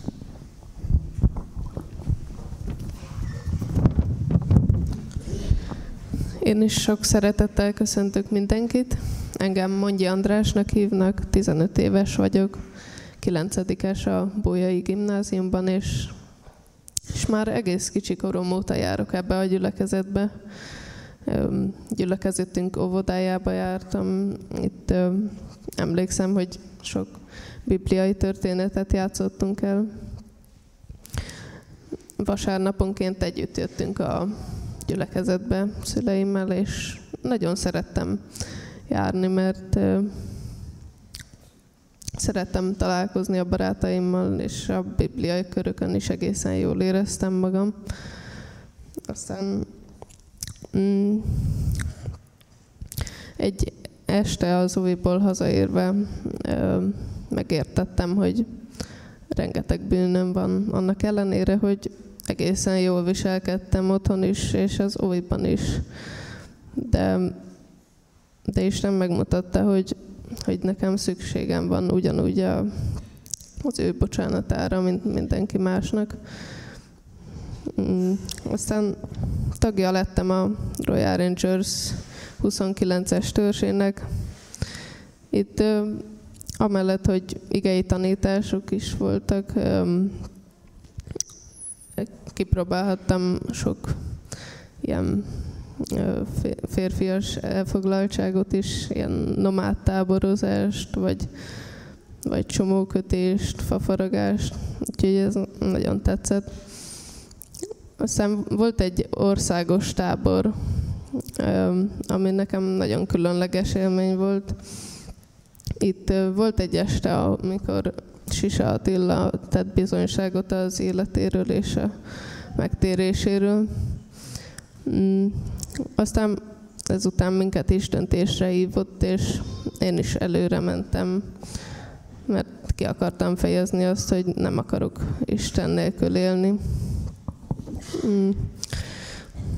Aztán bekerült az iskolai rendszerbe is a hittan. Ott három osztálytársammal együtt jártunk az órákra, és mm, aztán nyaranként részt vettem a gyerektáborokban. Mindig nagyon sokat tapasztaltam meg Isten közelségéből.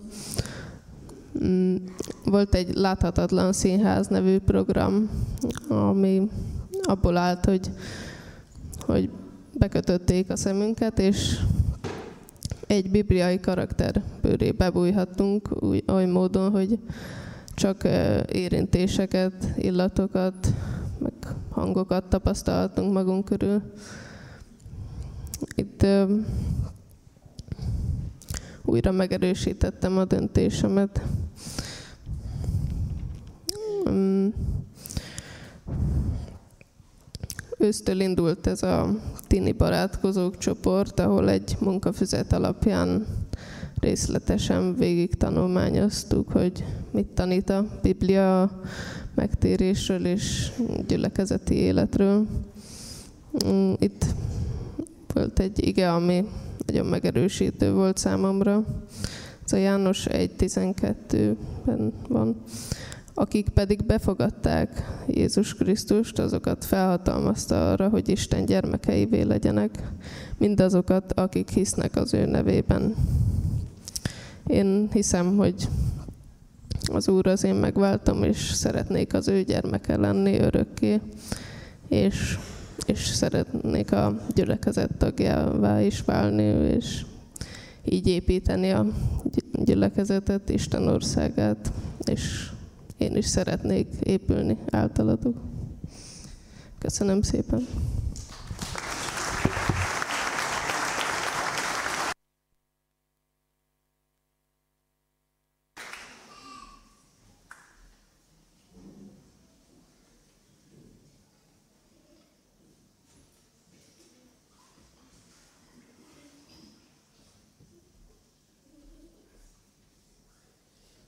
Isten üzenete Andrásnak Ézsaiás szavai által.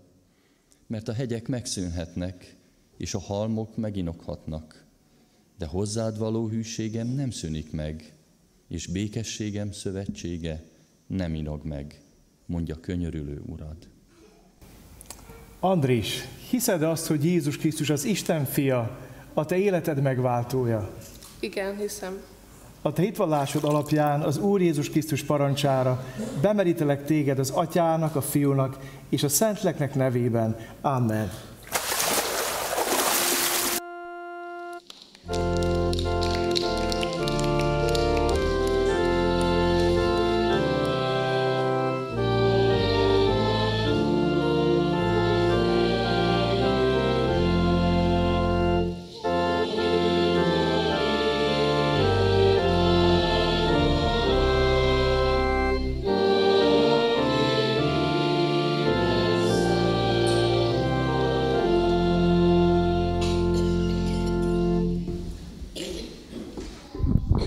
Kérlek, gyere. Mondd el bizonyságodat nekünk.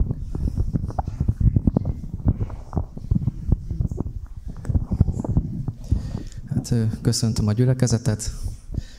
Aki esetleg nem ismerne, annak bemutatkoznék. Molnár Ferinek hívnak.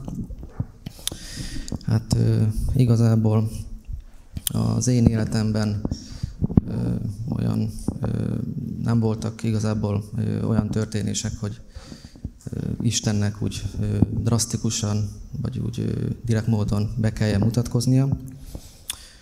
Ugye hallottam olyan testvérektől olyan bizonságtételeket, hogy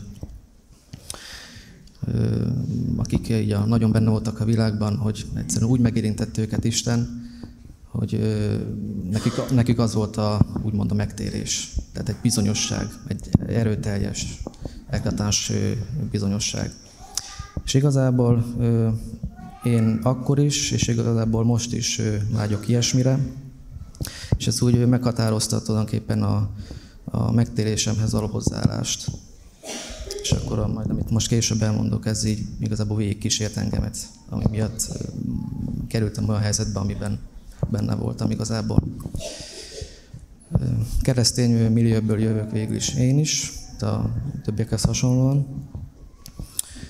Így aztán ö, ö, már egész ki- kicsi korom óta ö, ez a keresztény étosz úgymond ö, ö, körbelengett, körbevett, úgyhogy ez igazából sosem volt ö, számomra kérdés, hogy, hogy most ö, igazából Isten létezik-e, valahogy úgy természetes volt. És aztán ugorva egyet, ö, amikor a szüleim ide kerültek ebbe a gyülekezetbe, akkor ö, eljártak először barátkozókra, és akkor engem is így invitáltak, hogy, hogy akkor jöjjek el. És akkor én így vonakodtam, de aztán volt úgy, hogy eljöttem egyszer-kétszer, és akkor így, amikor így hallgattam a, a Sámuelt, meg úgy maga ö, ö, szembesültem ö, ezzel a másfajta tematikával, mint amit előtte én hallottam, így a misei prédikációk keretein belül, ez úgy valahogy úgy elgondolkodtatott, megérintett, és akkor úgy voltam vele, hogy akkor járok tovább is ezekre az alkalmakra. És akkor úgy voltam, hogy ez egy egész nem rossz, nem rosszak ezek az alkalmak. És ez úgy volt, hogy volt egy turnus, és akkor azt hiszem még, még utána rákövetkező két turnusba is még voltam, eljöttem. És most igazából akkor még nem tudatosult, csak most, hogy így gondolkodtam a, a, ezen a hitéletemen, meg hogy igazából eddig mi történt velem, akkor így utólag rádöbbentem, hogy igazából nekem akkoriban már volt egyfajta megtérésem egy adott területen. És ez a párkapcsolattal, a házassággal kapcsolatos dolog volt. Hogy akkor onnantól kezdve már nem világi módon, hanem a biblia alapokon nyugvóan tekintettem ezekre a dolgokra. És akkor igazából ez úgy azóta, ez itt tart is még, ez az állapot.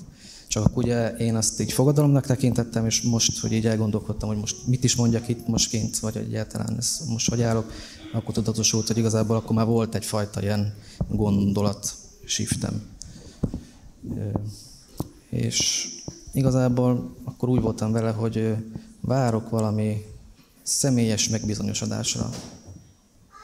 Mert úgy voltam vele, hogy majd csak akkor fogom tudni kimondani azt, hogy hiszek, hogyha az én életem már előtte megváltozott. És akkor szépen így ebbe a, hát úgymond csapdába így belesétáltam, vagy belestem, vagy belesímultam, jobban mondva. És akkor így egy dekádnyi idő elteltével igazából semmi különös nem változott. Tehát ez már olyan tízes évek előtt volt még ez a dolog.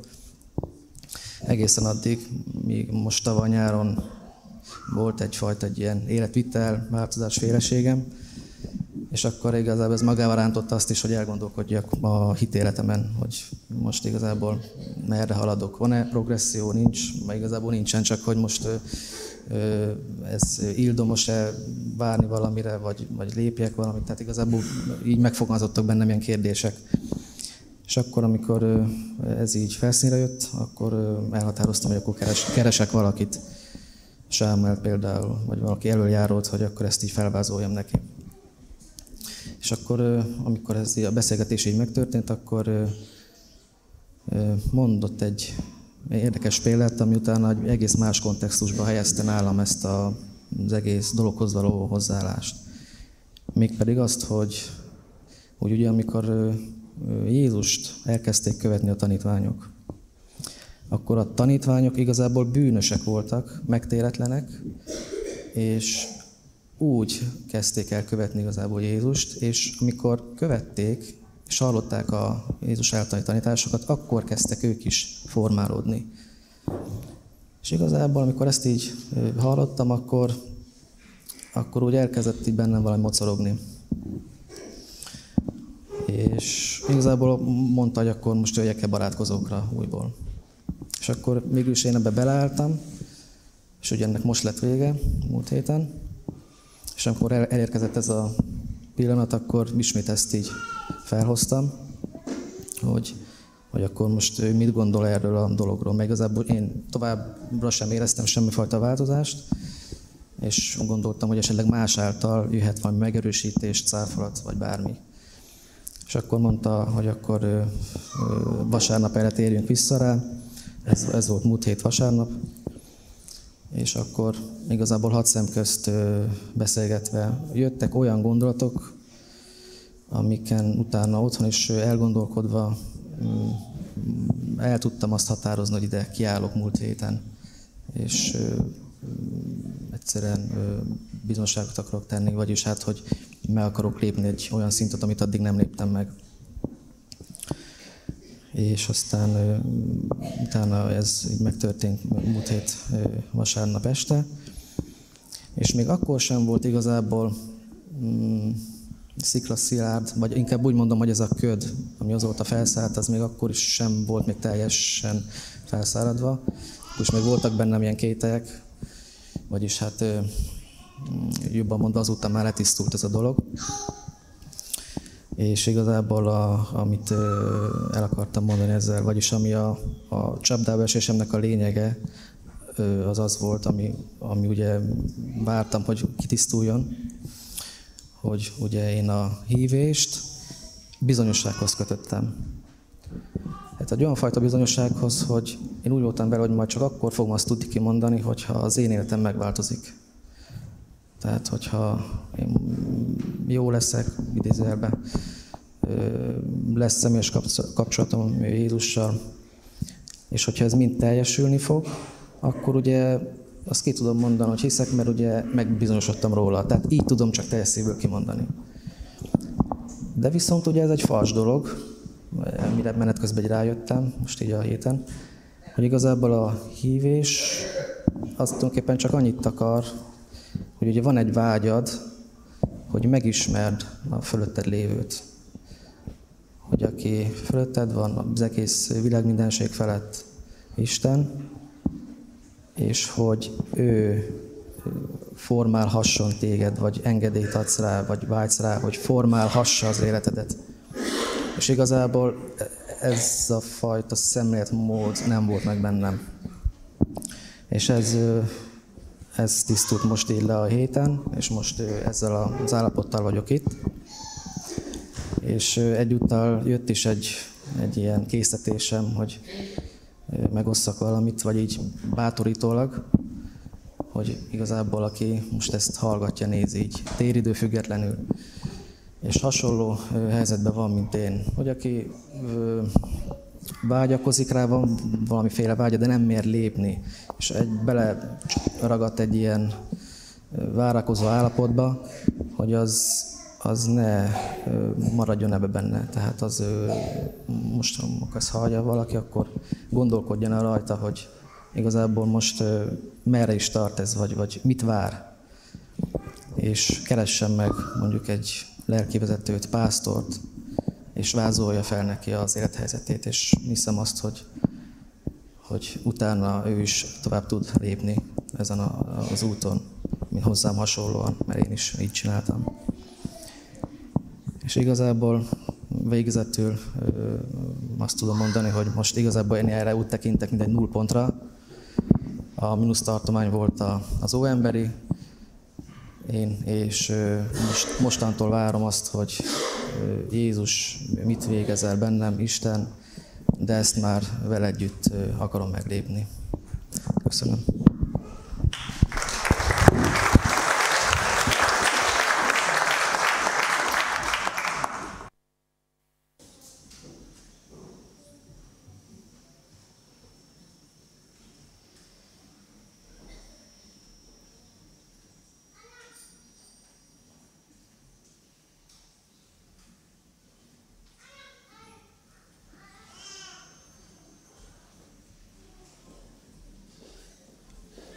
Ferenc igéje János evangéliumából az Úr Jézus szavai.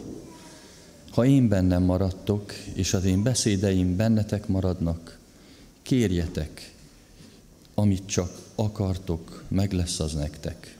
Abban dicsőítetik meg az én atyám, hogy sok gyümölcsöt teremjetek, és legyetek nekem tanítványaim. Tamásnak mondta az Úr Jézus, Tamás, mivel láttál, hiszel, boldog, akik nem látnak és hisznek. Feri, hallgatva a bizonyságodat, kérdezem tőled, hiszed-e azt, hogy Jézus Krisztus az Isten fia, a te életed megváltója? Igen, hiszem. A te hitvallásod alapján, az Úr Jézus parancsára bemerítelek téged az Atyának, a Fiúnak és a Szentleknek nevében. Amen.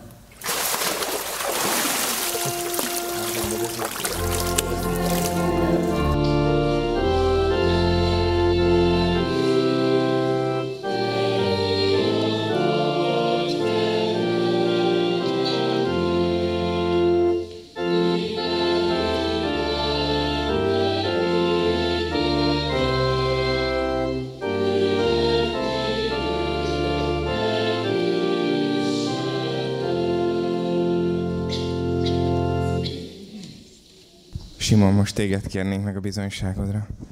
Jó, közelről beszélj. Én is üdvözlöm a gyülekezetet és az interneten lévőket. Engem Mészáros Simonnak hívnak, keresztény családba születtem, és azóta járok a családommal ebbe a közösségbe, gyülekezetbe. És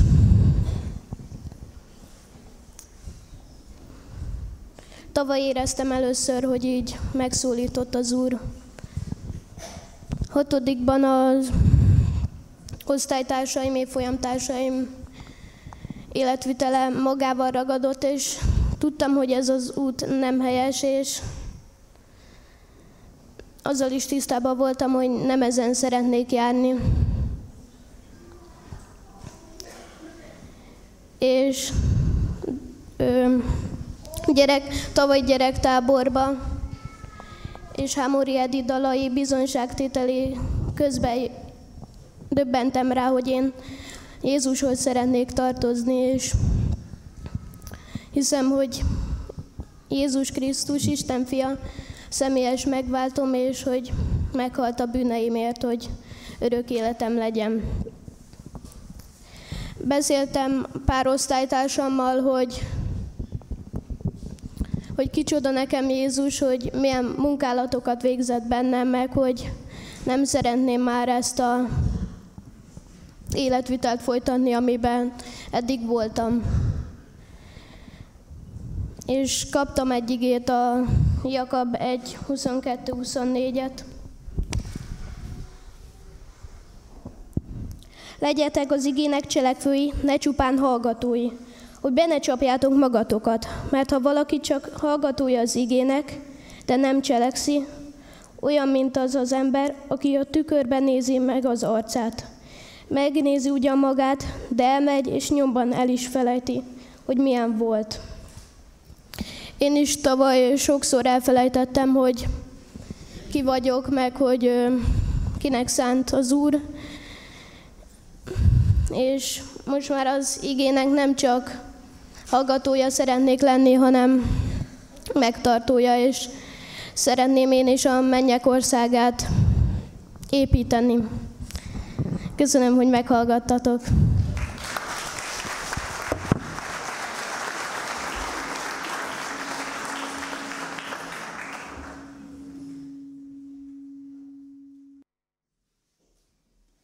Simon bemerítési igéje is a János evangéliumából hangzik az Úr Jézus szavai. Ahogy engem szeretett az Atya, úgy szeretlek én is titeket. Maradjatok meg az én szeretetemben. Ezeket azért mondom nektek, hogy az én örömöm legyen bennetek, és örömötök teljes legyen. Amen. Simon, hiszed azt, hogy Jézus Krisztus az Isten fia, a te életed megváltója? Igen, hiszem. A te hitvallásod alapján az Úr Jézus parancsára bemerítlek téged az atyának, a fiúnak és a szentleknek nevében. Amen.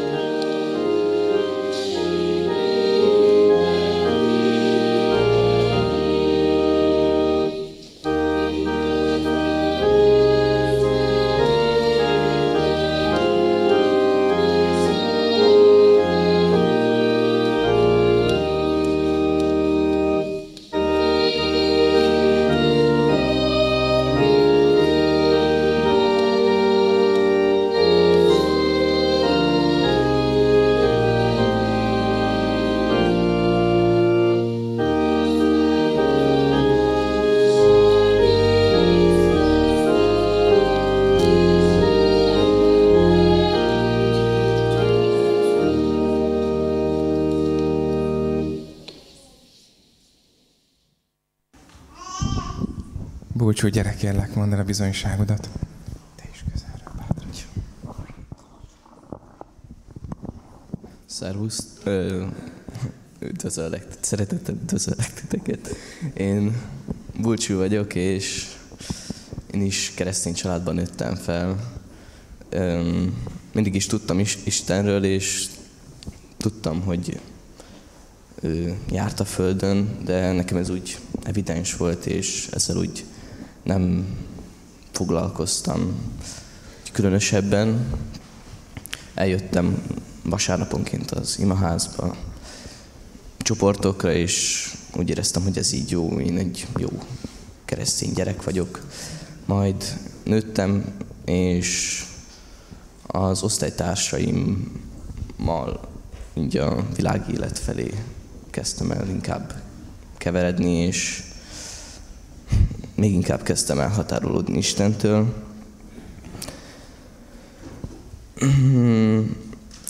Itt, igen, és, és, és ott úgy nem éreztem, hogy ez így, ez így nem jó.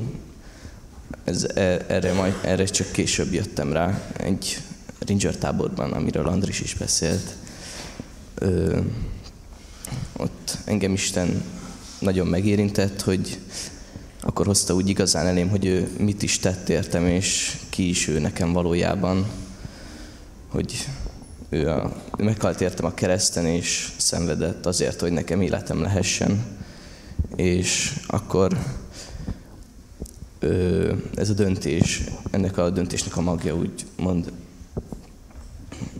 ezt Isten úgy elvetette az én szívembe, de én nem akartam úgymond, én nem akartam lépni felé, hanem úgy várakoztam rá, hogy ő majd cselekszi azt, amit kell, és így várakozó állapotba estem. Majd a tavalyi Ranger táborban ö, ismét ö, szólt hozzám Isten, és hívott, hogy ö, ugye ezt a döntést ezt meg kell hoznom, de akkor még mm, ilyen bizonytalanságaim voltak, hogy ez hogy, és mint lesz, hogy készen állok erre.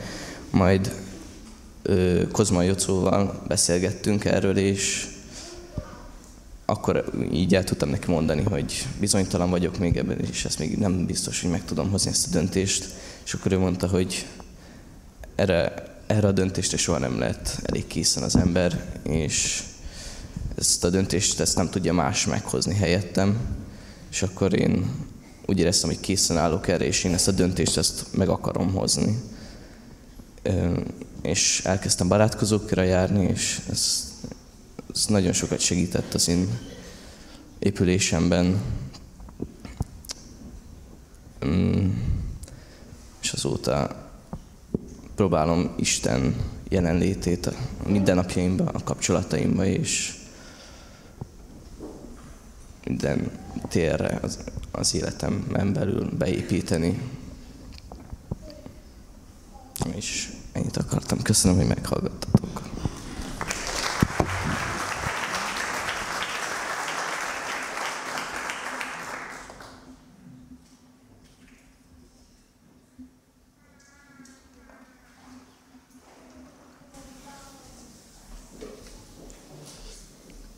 Isten igéje Pálapostól Efézus beliekhez írott leveléből így hangzik búcsú bemerítése igéjeként. Előre el is határozta, hogy fiává fogad minket Jézus Krisztus által, akarata és tetszése szerint, hogy magasztaljuk dicsőséges kegyelmét, amelyel megajándékozott minket szeretett fiában. Bulcsú, hiszed azt, hogy Jézus Krisztus az Isten fia, a te életed megváltója? Igen, hiszem. A te hitvallásod alapján az Úr Jézus parancsára bemerítelek téged az Atyának, a Fiúnak és a Szentleknek nevében. Amen.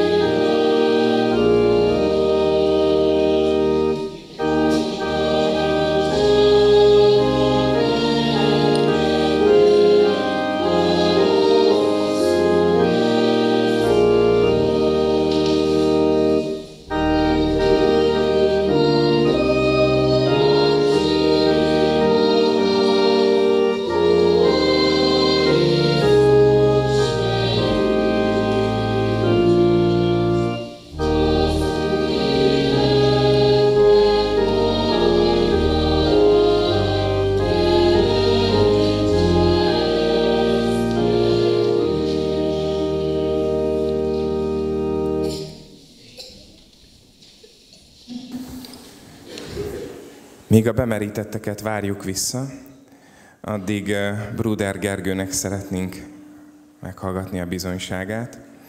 Gergő, eh, aki az ifjúságot vezeti, és eh, dolgozik általa is az Úr az ifjúságban.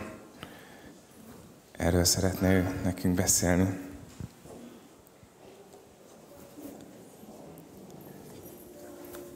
Igazából én a megtérésemről szeretnék beszélni. Arra én hogy találkoztam az Úr Jézus Krisztussal.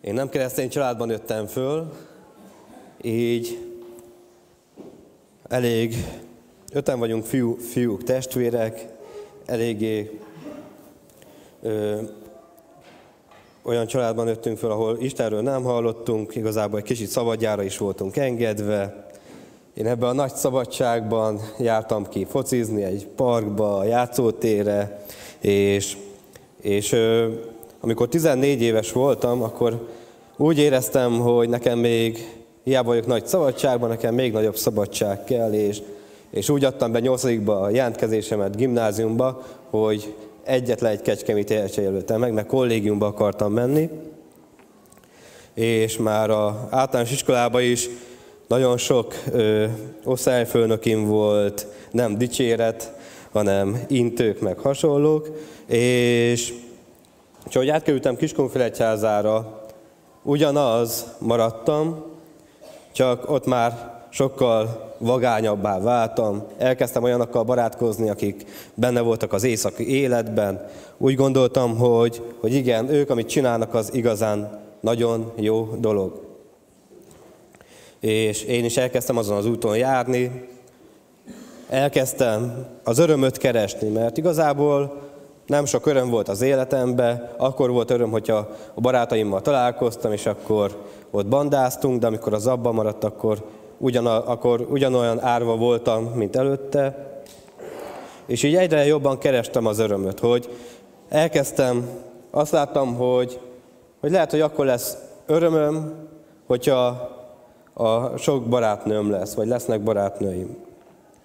Vagy igazából elkezdtem azon az úton járni, az éjszakai életbe is egyre jobban belecsöppentem, és igazából nem, nem, nem éreztem semmit. És utána elkezdtünk alkoholt fogyasztani a barátaimmal, de azt gondoltam, hogy hát a sok pia, a sok buli, az majd, az én, az majd betölti az én örömömet, és már volt, hogy heti kétszer, háromszor ö, lerészegettünk, de akkor se egyre, és egyre jobban éreztem, hogy egyre jobban kiégek, hogy egyre jobban távolodok el önmagamtól. Utána bekerült a társágunkba a drog, és akkor elkezdtünk el, először füvet szívni, és utána egyre jobban mélyedtünk el a drogok világába, és akkor már végén már nem csak fogyasztók voltunk, hanem már árultok is, és, és ahogy így egyre jobban mélyedtem el ebben, úgy egyre jobban az emberi kapcsolataim romokba hevertek, igazából senkivel nem voltam jóba, mindenki, mindenkit csak kihasználtam, és amikor egyszer így belenéztem a tükörbe, 19 évesen, és igazából már nem tudtam, hogy ki köszön vissza. Belenéztem, és valakit láttam a tükörbe, de nem tudtam, hogy ki ő az. És a, egyre több függőségem lett, a cigaretta, az alkohol, a kábítószer, így mindennapossá vált az életemben, egészen addig, amíg, amíg le nem tartóztattak engem és még két barátomat egy rablásért, és amikor ez miatt letartóztattak minket, igazából nem változott semmi. Előzetesbe kerültünk, és semmi nem változott az én életembe. Hanem, és, és emlékszem, hogy fél év után én kaptam egy öt éves büntetést, börtönt, és amikor ezt megkaptam, akkor gyulai börtönben voltam, és átvittek a Váci fegyházba, hogy ott várjam meg a következő ítéletet. És mikor átvittek Vácra, akkor az egyik zárkatársam mondta, hogy menjek el vele gyülekezetbe, mert jók az énekek, jókat beszélnek az emberek, egy kicsit úgy, úgy jó lesz nekem ott. És akkor mondtam neki, hogy jó, hát elmegyek veled, úgy, úgyis csak ilyen 5 négyzetméteren vagy 6 négyzetméteren vagyunk, akkor legalább úgymond látunk egy kis világot, és, és a börtönön belül volt ez a gyülekezet, és, és az emberek elkezdtek arról beszélni, hogy hasonló életet éltek, mint én. Hogy hasonlóan nem volt értelme az életüknek, hasonlóan egyfolytában csak a vágyai kielégítésének éltek, hogy a végén már, már fölkeltek, és tudták, hogy rosszat tesznek, de már az, hogy, hogy hozzájussanak az anyaghoz, mindenbe belementek. De azt mondták, hogy van ebből változás. Azt mondták, hogy, hogy, hogy ők, megváltozott az életük, és arról beszéltek nekem, hogy hogyha Jézus Krisztust én is elfogadom, mint megváltómat, akkor, akkor én is új életet kapok. És ez nagyon-nagyon így bennem volt, hogy fú, hát azért jó lenne. Azért a, ezt a régi rossz életet ott hagyni egy újért nagyon jó lenne. De mi van akkor, hogyha nem jön össze? Hogyha ez csak mese? És körülbelül egy fél évig ebben szenvedtem, hogy, hogy mindig hallottam azt, hogy Isten szeret engem. Ez is meglepett, mert én azt hittem, hogy Isten csak azt szereti, aki jó. Aki jól viselkedik, aki jó volt az iskolában, aki szót fogadott otthon, és úgy voltam vele, hogy igazából én ebből már kikerültem, szóval engem Isten nem tud szeretni. És ott Isten így hívott többször. És emlékszem, hogy, hogy az ügyész fellebbezett súlyosbításért az ügyembe, és tíz évhez közeli fegyház büntetést ö, volt, ö, akart, hogy kiróljanak rám, és, és akkor ö, elvittek Vászról, vittek a másodfokú tárgyalásom, és beraktak egyedül egy zárkába. Akkor 22 éves voltam, és, és akkor el kellett gondolkoznom azon, hogy igazából úgy voltam ott a zárkában, hogy, hogy igaz, kapok 10 évet, akkor leszek 32 éves, és igazából nincs értelme akkor már az életemnek. Úgy voltam vele, hogy oda a fiatalságom, így már nem lesz semminek értelme. És akkor úgy voltam vele, hogy akkor lehet, hogy akkor öngyilkos leszek, mert igazából a börtönbe tíz évet lehúzni, vagy öngyilkos lenni hasonló lehet, vagy úgy, így voltam ezzel, és talán eszembe jutott, eszembe jutott az, hogy, hogy beszéltek nekem az evangéliumra. Azt mondták, így egyfolytában mondták a gyülekezetben, a megtérés, megtérés, megtérés. És eljutottam arra a szintre, hogy azt mondtam, hogy én akkor adok egy esélyt.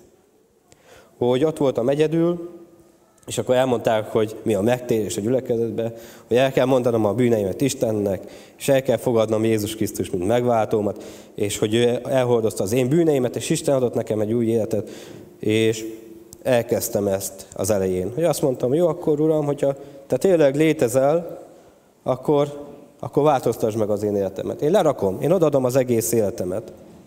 És elkezdtem lerakni ott az összes bűnömet, ami így Isten elém hozott, és azt mondtam, és így éreztem azt, hogy ben vagyok egy zárkában, és egyre jobban peregnek le rólam a súlyok. És amikor így végeztem ezzel, akkor eszembe jutott, hogy a táskámban, utazó táskámban van valahol egy ilyen Gedeonos Biblia, és, és akkor előveszem azt, hogy akkor megnézem, hogy mi is az a Biblia. Ott volt, de sose vettem elő. És ez volt az első igevers, amit olvastam, a Róma 10.9-ből. Ha tehát száddal Úrnak vallod Jézust, és szíveddel hiszed, hogy Isten fel, fel, feltámasztotta őt a halálból, akkor üdvö, üdvözölsz. Így, akkor már tudtam, hogy Isten elfogadott, hogy Istennek van, Isten új életet adott nekem, és, és emlékszem, hogy, hogy visszakerültem abba a zárkába, ahol voltam előtte fél évet Gyulán, ott voltak a barátaim, és akkor leültünk vacsorázni, és akkor mondták a különböző dolgokat nekem, hogy mit kéne, hogy kéne majd, hogyha kimegyünk, és akkor én mondtam nekik, hogy, hogy figyeljetek, én megtértem, szeretnék nektek valamiről beszélni, és akkor elkezdtem nekik mondani, hogy én hogy találkoztam az Úrral, és akkor azt mondták, hogy hát Gergő, te nagyon jó gyerek voltál, de, de sok neked az a börtön, és ez miatt megkattantál, már nem bírod, nem bírtad idegileg ezt a dolgot.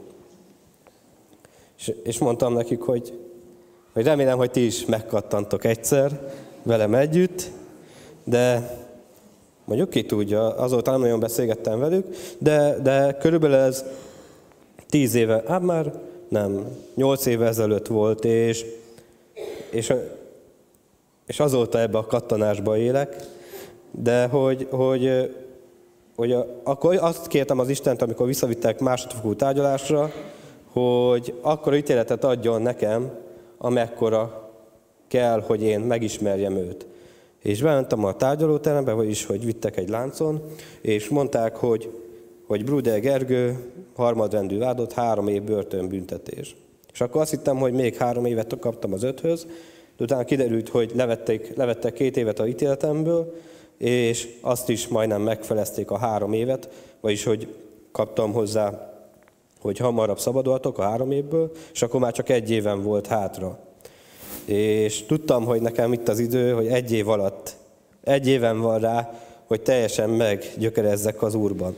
És minden alkalommal elmentem, mindig olvastam a Bibliát, minden, amit találtam az Úrról, azt így magamba szippantottam, és 2012. április 26-án szabadultam a Váci Fegyházból, és és azóta is tudom mondani, hogy jó az Úr, hogy, hogy azóta, amikor kijöttem, akkor egy építkezésen kezdtem el dolgozni. Igazából én nem fejeztem be az iskolát, mert ugye kirúgtak, mert mondták, hogy piásan nem járhatok be, és akkor ez miatt nem, nem jártam ki, a, nem, nem érettségiztem, és, és akkor azóta leérettségiztem, most a teológián vagyok ö, gyakorlati éven, Hogyha minden jól megy, akkor nyáron fogok majd lediplomázni. Van egy szép feleségem, van már egy kintlevő fiam, aki itt van, a, már másfél éve, meg, 19 hónapja megszületett, és, ö, és van egy, aki most fog majd júniusban születni. Hogy, és mindenkinek csak tudom ajánlani azt, hogy, hogy lehet, hogy egy, először vagy gyülekezet, vagy először halsz, hallod a bizonyságtételeket, hogy rakd el a szívedbe, és amikor ott az idő, akkor vedd elő. És amikor már úgy érzed, hogy minden annyira nehéz, akkor vedd ki, vedd elő azt az üzenetet, amit kaptál. Hogy higgy, hogy üdvözölj, hogy Istennel legyen kapcsolatod. És láthattuk, hogy a fiatalok is ezt megvallották, és, és csak bátorítok mindenkit, hogy mindegy, hogy mennyi évesek vagyunk hogy lehet, hogy valaki 10 éves, lehet, hogy valaki 90, vagy lehet, hogy fölötte van, de hogy Isten akkor is szereti, hogy Isten akkor is hívja, hogy, hogy a bűneinket le tudjuk tenni, hogy a bűneinkből ki tudjunk szabadulni, hogy megtisztítson bennünket ezekből. És, és hiszem, hogy hogyha eljutunk erre a pontra, akkor Isten kinyilatkoztatja magát minden embernek. És ennyi lett volna. Köszönöm szépen, hogy meghallgatatok.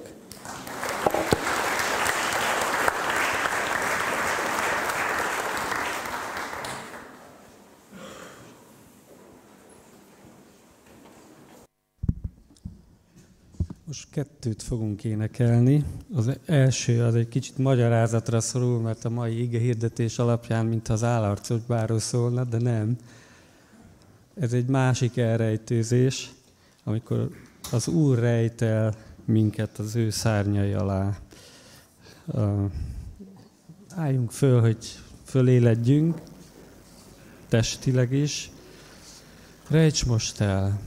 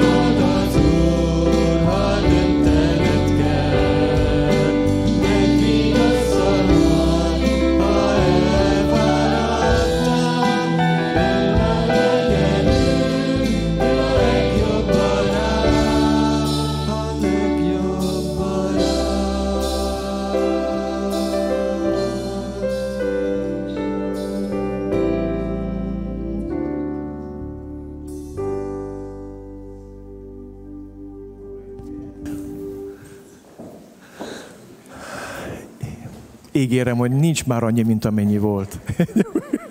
Eh, Imádkozni fogunk a mi testvéreinkért. Isten az, aki beépíti az gyülekezetbe, az egyházba a tagokat, és megkértem az előjárókat, jöjjenek Pap Gézát, kérem Antal Lászlót, Varjú Lajost, Révész Lászlót és Bruder Gergőt is kérem, hogy jöjjön, és ők fognak imádkozni most a mi testvéreinkért. Mindig az fog letérdelni, akit imádkoznak, hogy ne kelljen olyan hosszan mindenki ideje alatt térdelnetek, úgyhogy kérlek, hogy gyertek testvéreim.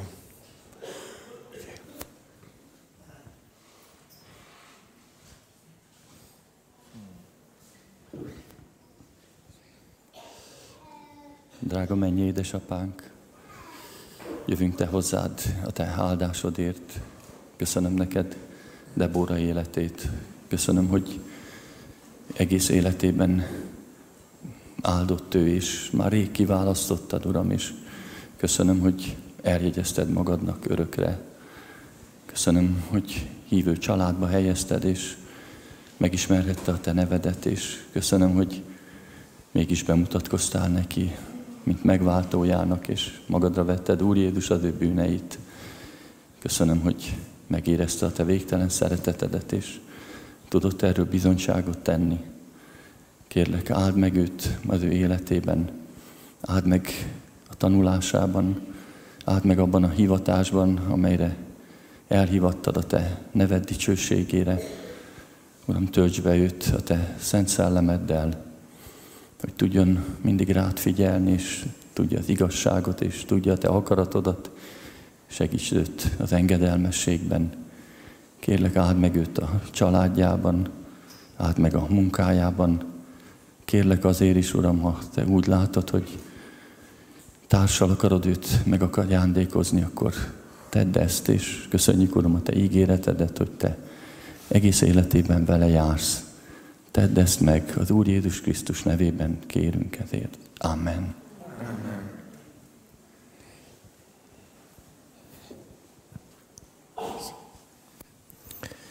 Mennyei atyám, hálát adunk neked Andrisért. Köszönjük, hogy egészen ifjú korában, gyermekkorában megszólítottad őt. Köszönjük azokat az eszközöket, akik ebben segítettek. Köszönjük a gyermekmunkát és az ifjúsági munkát, akik eszközök lehettek a te országod építésében. Úr Jézus Krisztus, köszönjük a te szeretetedet, hogy Andris áttélhette, megérthette Golgotai győzelmedet, hogy megtapasztalhatta a bűnbocsánat kegyelmét az életébe.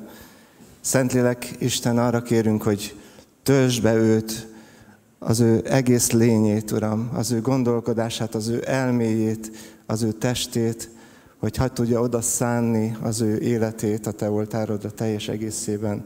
Köszönjük, hogy ez az ígéreted Andris életére vonatkozóan is. Kérünk téged, Uram, légy vele az ő tanulmányaiban, áld meg őt, segíts, hogy hű tanúd legyen. Áld meg őt az ő munkájában, és most, hogyha eljön az ideje, Uram, a társválasztásban, kérem a te vezetésedet, a te kegyelmedet, hogy tovább tudja adni ezt a szeretetet, amelyet tőled kapott. Kérlek, hogy a mindennapokban légy az ő vezetője, az ő áldása, az ő forrása. Amen.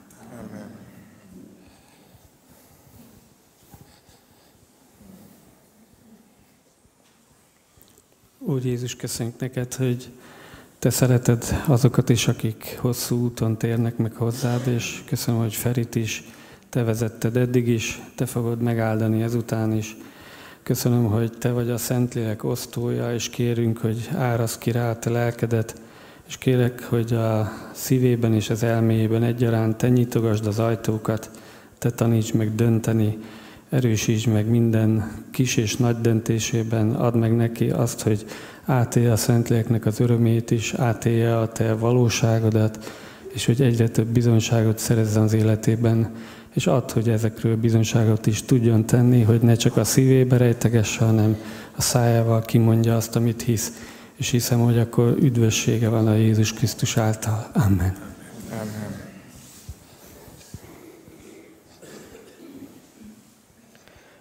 Drága mennyi atyám, így köszönöm neked az, hogy Te egy élő Isten vagy. És köszönöm, Uram, azt, hogy a gyermekeid lehetünk, és köszönöm, Uram, azt, hogy, hogy Simon is el tudott fogadni Téged, mint megváltóját. Köszönöm, Uram, azt, hogy, az, hogy Te vele voltál így már kisgyerekkor óta. Köszönöm, Uram, az ő családját. Köszönöm, Uram, azokat, akik így segítették a hit útján, hogy eljusson hozzád. És köszönöm, Uram, azt, hogy, hogy Te elkezdted benne a jó munkát, de Te be is fogod ezt fejezni.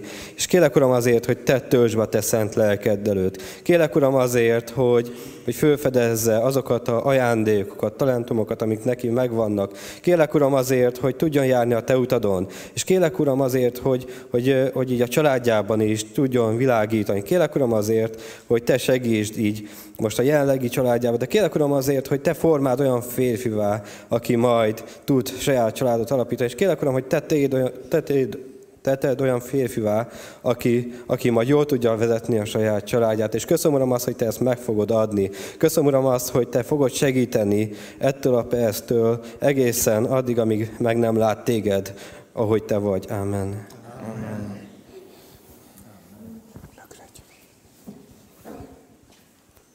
Drága Úr Jézus, nagyon köszönöm neked, hogy, hogy Te vagy a mi megmentőnk, Te vagy a mi szabadítónk. Köszönöm, Uram, hogy veled lehet teljes az életünk, hogy Te tudod kiteljesíteni, Uram, az életünket. És köszönöm, hogy Búcs is így döntött, hogy Téged akar követni, hogy elfogad Téged megváltójának. Uram, köszönöm azt, hogy Te tisztítod meg őt teljesen. Köszönöm, Uram, hogy Te adod meg azokat a szellemi ajándékokat, amivel ő tud szolgálni mások felé. Uram, köszönöm azt, hogy imádkozhatom azért, hogy töltsd be őt teljesen, te töltött talpig, Uram, a te szent szellemeddel, hogy lássa meg, Uram, a te akaratodat az életébe. És hogy amikor máshoz fordul, és téged hirdet, akkor avval az erővel tudja hirdetni a te igazságodat, ami erő tőled származik, Uram. Nem tudja ezt magát, Uram, de te meg tudod tenni. Kélek így töltsd be, és töltsd be Uram, arra is, hogy amikor dönt a jövőjével kapcsolatban, a munkájával kapcsolatban, a családjával kapcsolatban, akkor te szerinted tudjon dönteni, Uram. Kérlek, Uram, hogy így áld meg őt egész életében. Úr Jézus Krisztus a nevedben kérem. Amen.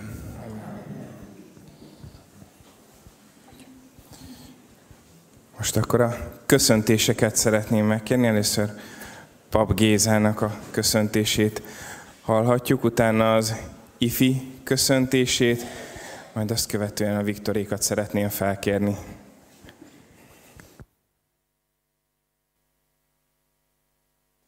Hálás vagyok Istennek értetek, és nagy öröm számomra, hogy ilyen fiatalon adtátok oda életeteket az Úrnak, és én azt hiszem, hogy ez a legjobb döntés. Én a unokáimnak, gyerekeimnek is csak ezt tudom kívánni, és nagy öröm az, hogy eldőlt a szívetekbe, Isten munkája volt ez.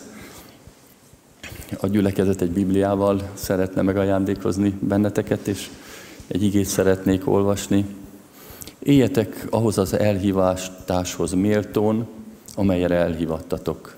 Teljes alázatossággal, szerítséggel és türelemmel, viseljétek el egymást szeretettel. Igyekezzetek megtartani a lélek egységét a békesség kötelékével. Még sokan közületek, tulajdonképpen legalább négyen még nem kezdtétek el a munkátokat, a foglalkozásotokat, de már ilyen fiatalon kaptatok egy hivatást, amire az Úr elhívott benneteket, hogy hirdessétek az ő nevét, az ő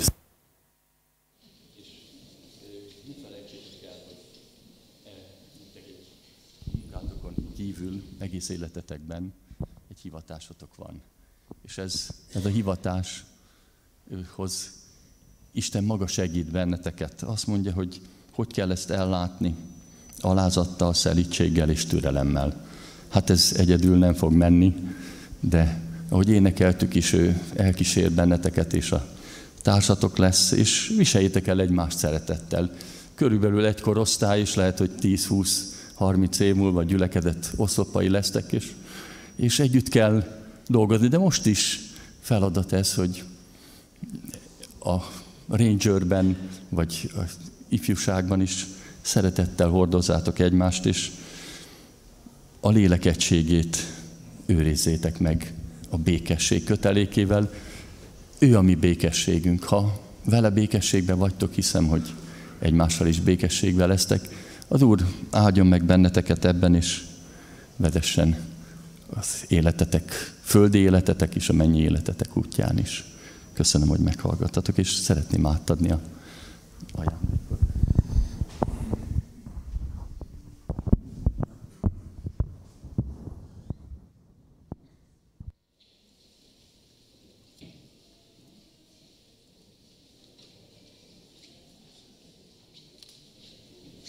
Közben megkérem akkor az ifjúságot, hogy készüljenek a köszöntésükre.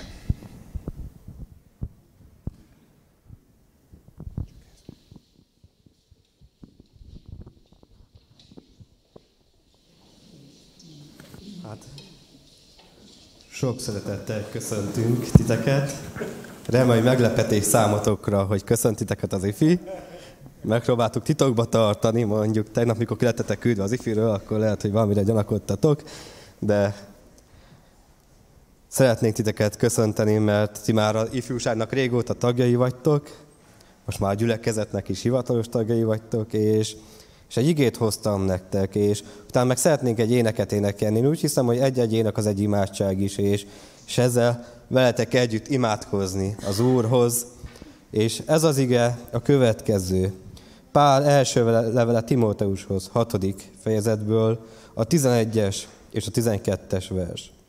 Te pedig Isten embere, kerüld ezeket, ellenben törekedj igazságra, kegyességre, hitre, szeretetre, álhatatosságra, szelíd lelkűségre. Harcold meg a hit nemes harcát, ragad meg az örök életet, amelyre elhivattál, amelyről, amit ti most csináltatok, amelyről vallást tettél szép hitvallással, sok tanú előtt.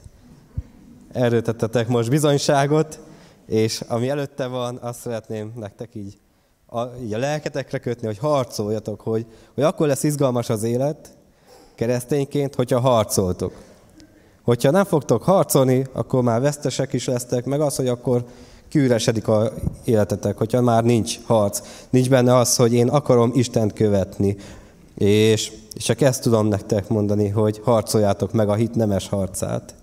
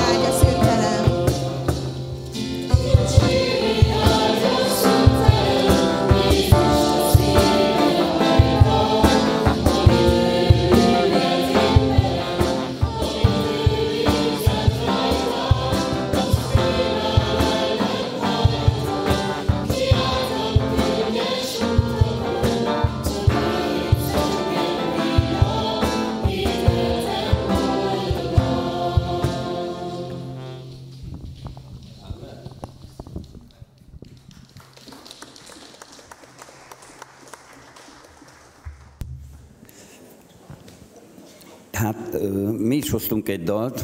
Ez Donovannek a mm, Napfélér Holdnövér című filmben, ugye Cefirelli-nek volt ő a zeneszerzője, tehát a, a, egy 1966-os dal. Ez az úrnak az engedélyével történik, és az úr segítségével. Na most mindjárt beállítom itt a mikrofont egy pillanat, mert ez nekem nem lesz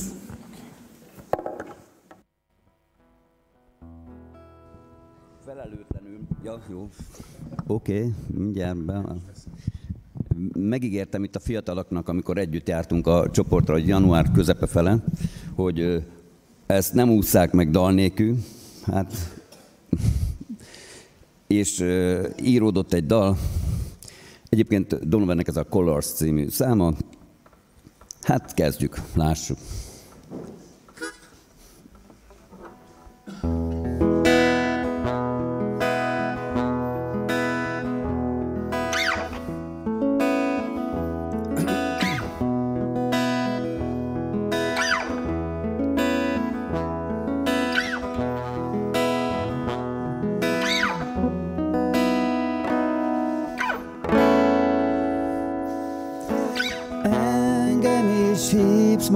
magadhoz, s vár már fenn az ég.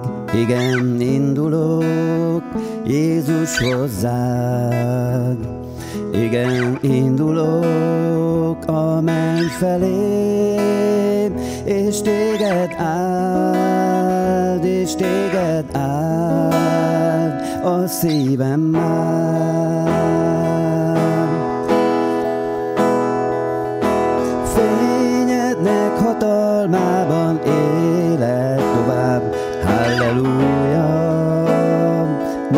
király, ki értem jöttél, hogy vigyázz rám, csak téged lát, csak téged lát, a szívem már.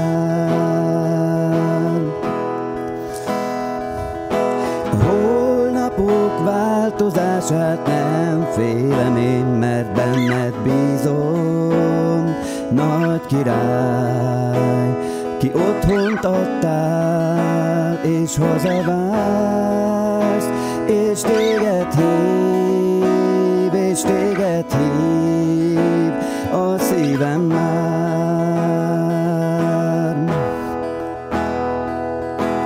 Igazságot, győzedelmét hoztad közénk, s az élet könyvem nyitva áll, s benne megírva, ki téged áld, ki téged áld, ki téged áld, örök király.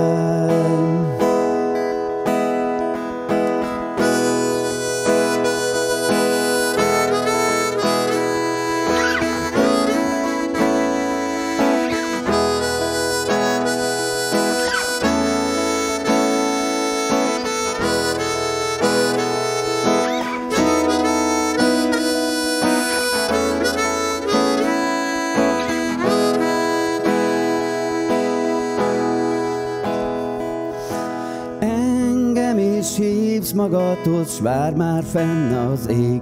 Igen, indulok Jézus hozzád. Igen, indulok a menny felé, és téged áld, és téged áld a szívem már.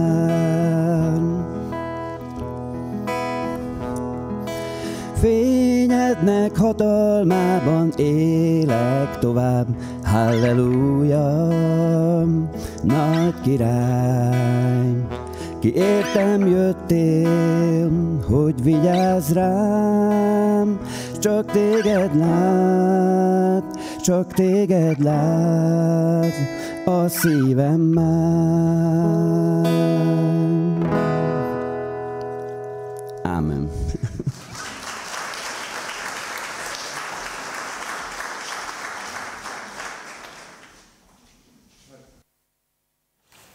Nagyon szépen köszönjük mindenkinek, aki énekkel készült, és gyülekezeti alkalmunk vége felé eh, érkezünk. de nem ér véget az Isten tisztelete, hogy Győri Gábor szokta mindig mondani ezt. Most kezdődik csak igazán, amikor kimegyünk majd a hétköznapokba is, eh, ahogy ezt a beméretkezők vállalták is, hirdetik majd Isten igéjét eh, a munkahelyükön, iskolájukban, családjukban. És gyülekezeti alkalmaink azért folytatódnak, illetve vannak még programok, ahol eh, lehet velünk találkozni. Ezeket szeretném most nektek hirdetni.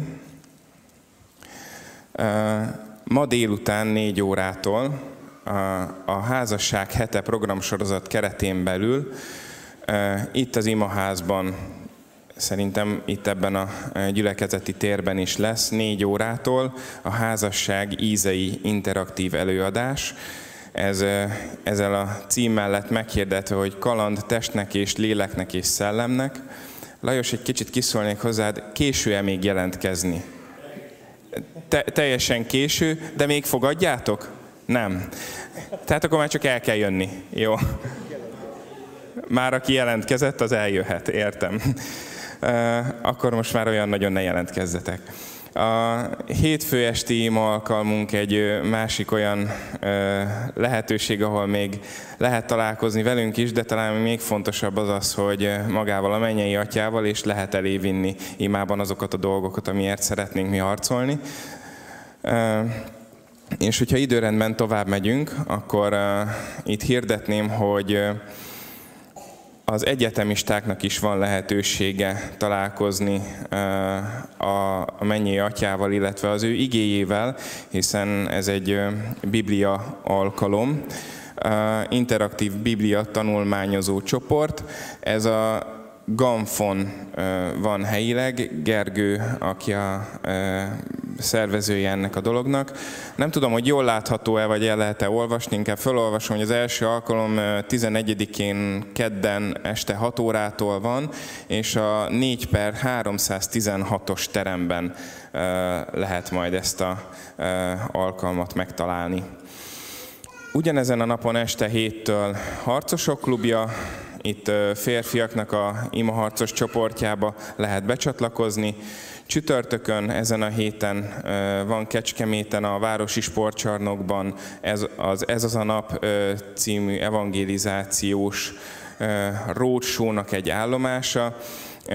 Itt keresztény zenei koncerteket, koncerteknek lehetünk részesei. És hát reméljük, hogy az evangélium is minden mellett el fog hangozni.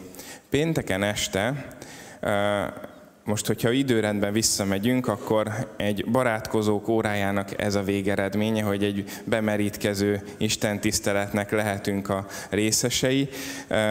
Ez most újra indul, tehát péntek este 6 órától, aki akár először volt itt, és úgy érezte, hogy megszólította őt az Úr, hogy ezekkel az állarcokkal, amikről uh, Sámuel beszélt nekünk, van dolga, akkor, uh, akkor pénteken este lehet ezzel kapcsolatosan személyesen is beszélgetni. Illetve szombaton uh, délután 16.30-tól pedig egy másik barátkozók órája alkalom nak lehet ö, résztvevőjének lenni, ott az az IFI térben zajló, ha jól tudom, vagy ez is itt az irodában zajló barátkozók órája. Viszont a, az IFI alkalomról szeretném hirdetni, hogy szombaton este elmarad, mert hogy Debrecenben lesznek egy konferencián az ifjúság. Most pedig a gyülekezeti alkalmunk véget ért, egy eh, záró dicsőítő blokkal fogjuk eh, az Urat dicsérni, ezt követően Sámuelnek az áldását szeretném kérni, eh, hogy közvetítse a gyülekezetre, és a dicsőítés alatt pedig megtartanánk a szokásos adakozásunkat, ami teljesen önkéntes, tehát nem kötelező jellegű, hogyha az Úr indított téged arra, hogy a persejbe helyezzél pénzt, akkor ezt bátran tedd meg. Köszönöm szépen. Csak két rövid éneket fogunk énekelni, az egyik megváltott Jézus szentvére állán, aztán pedig a Váraház. Álljunk föl! Thank you.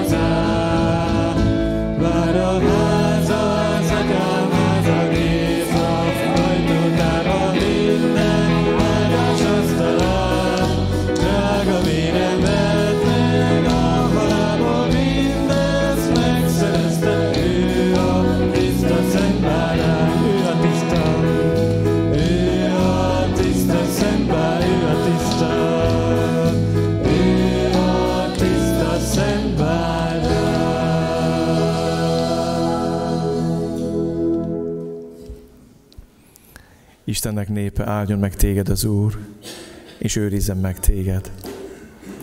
Ragyogtassa rád orcát az Úr, és könyörön te rajtad.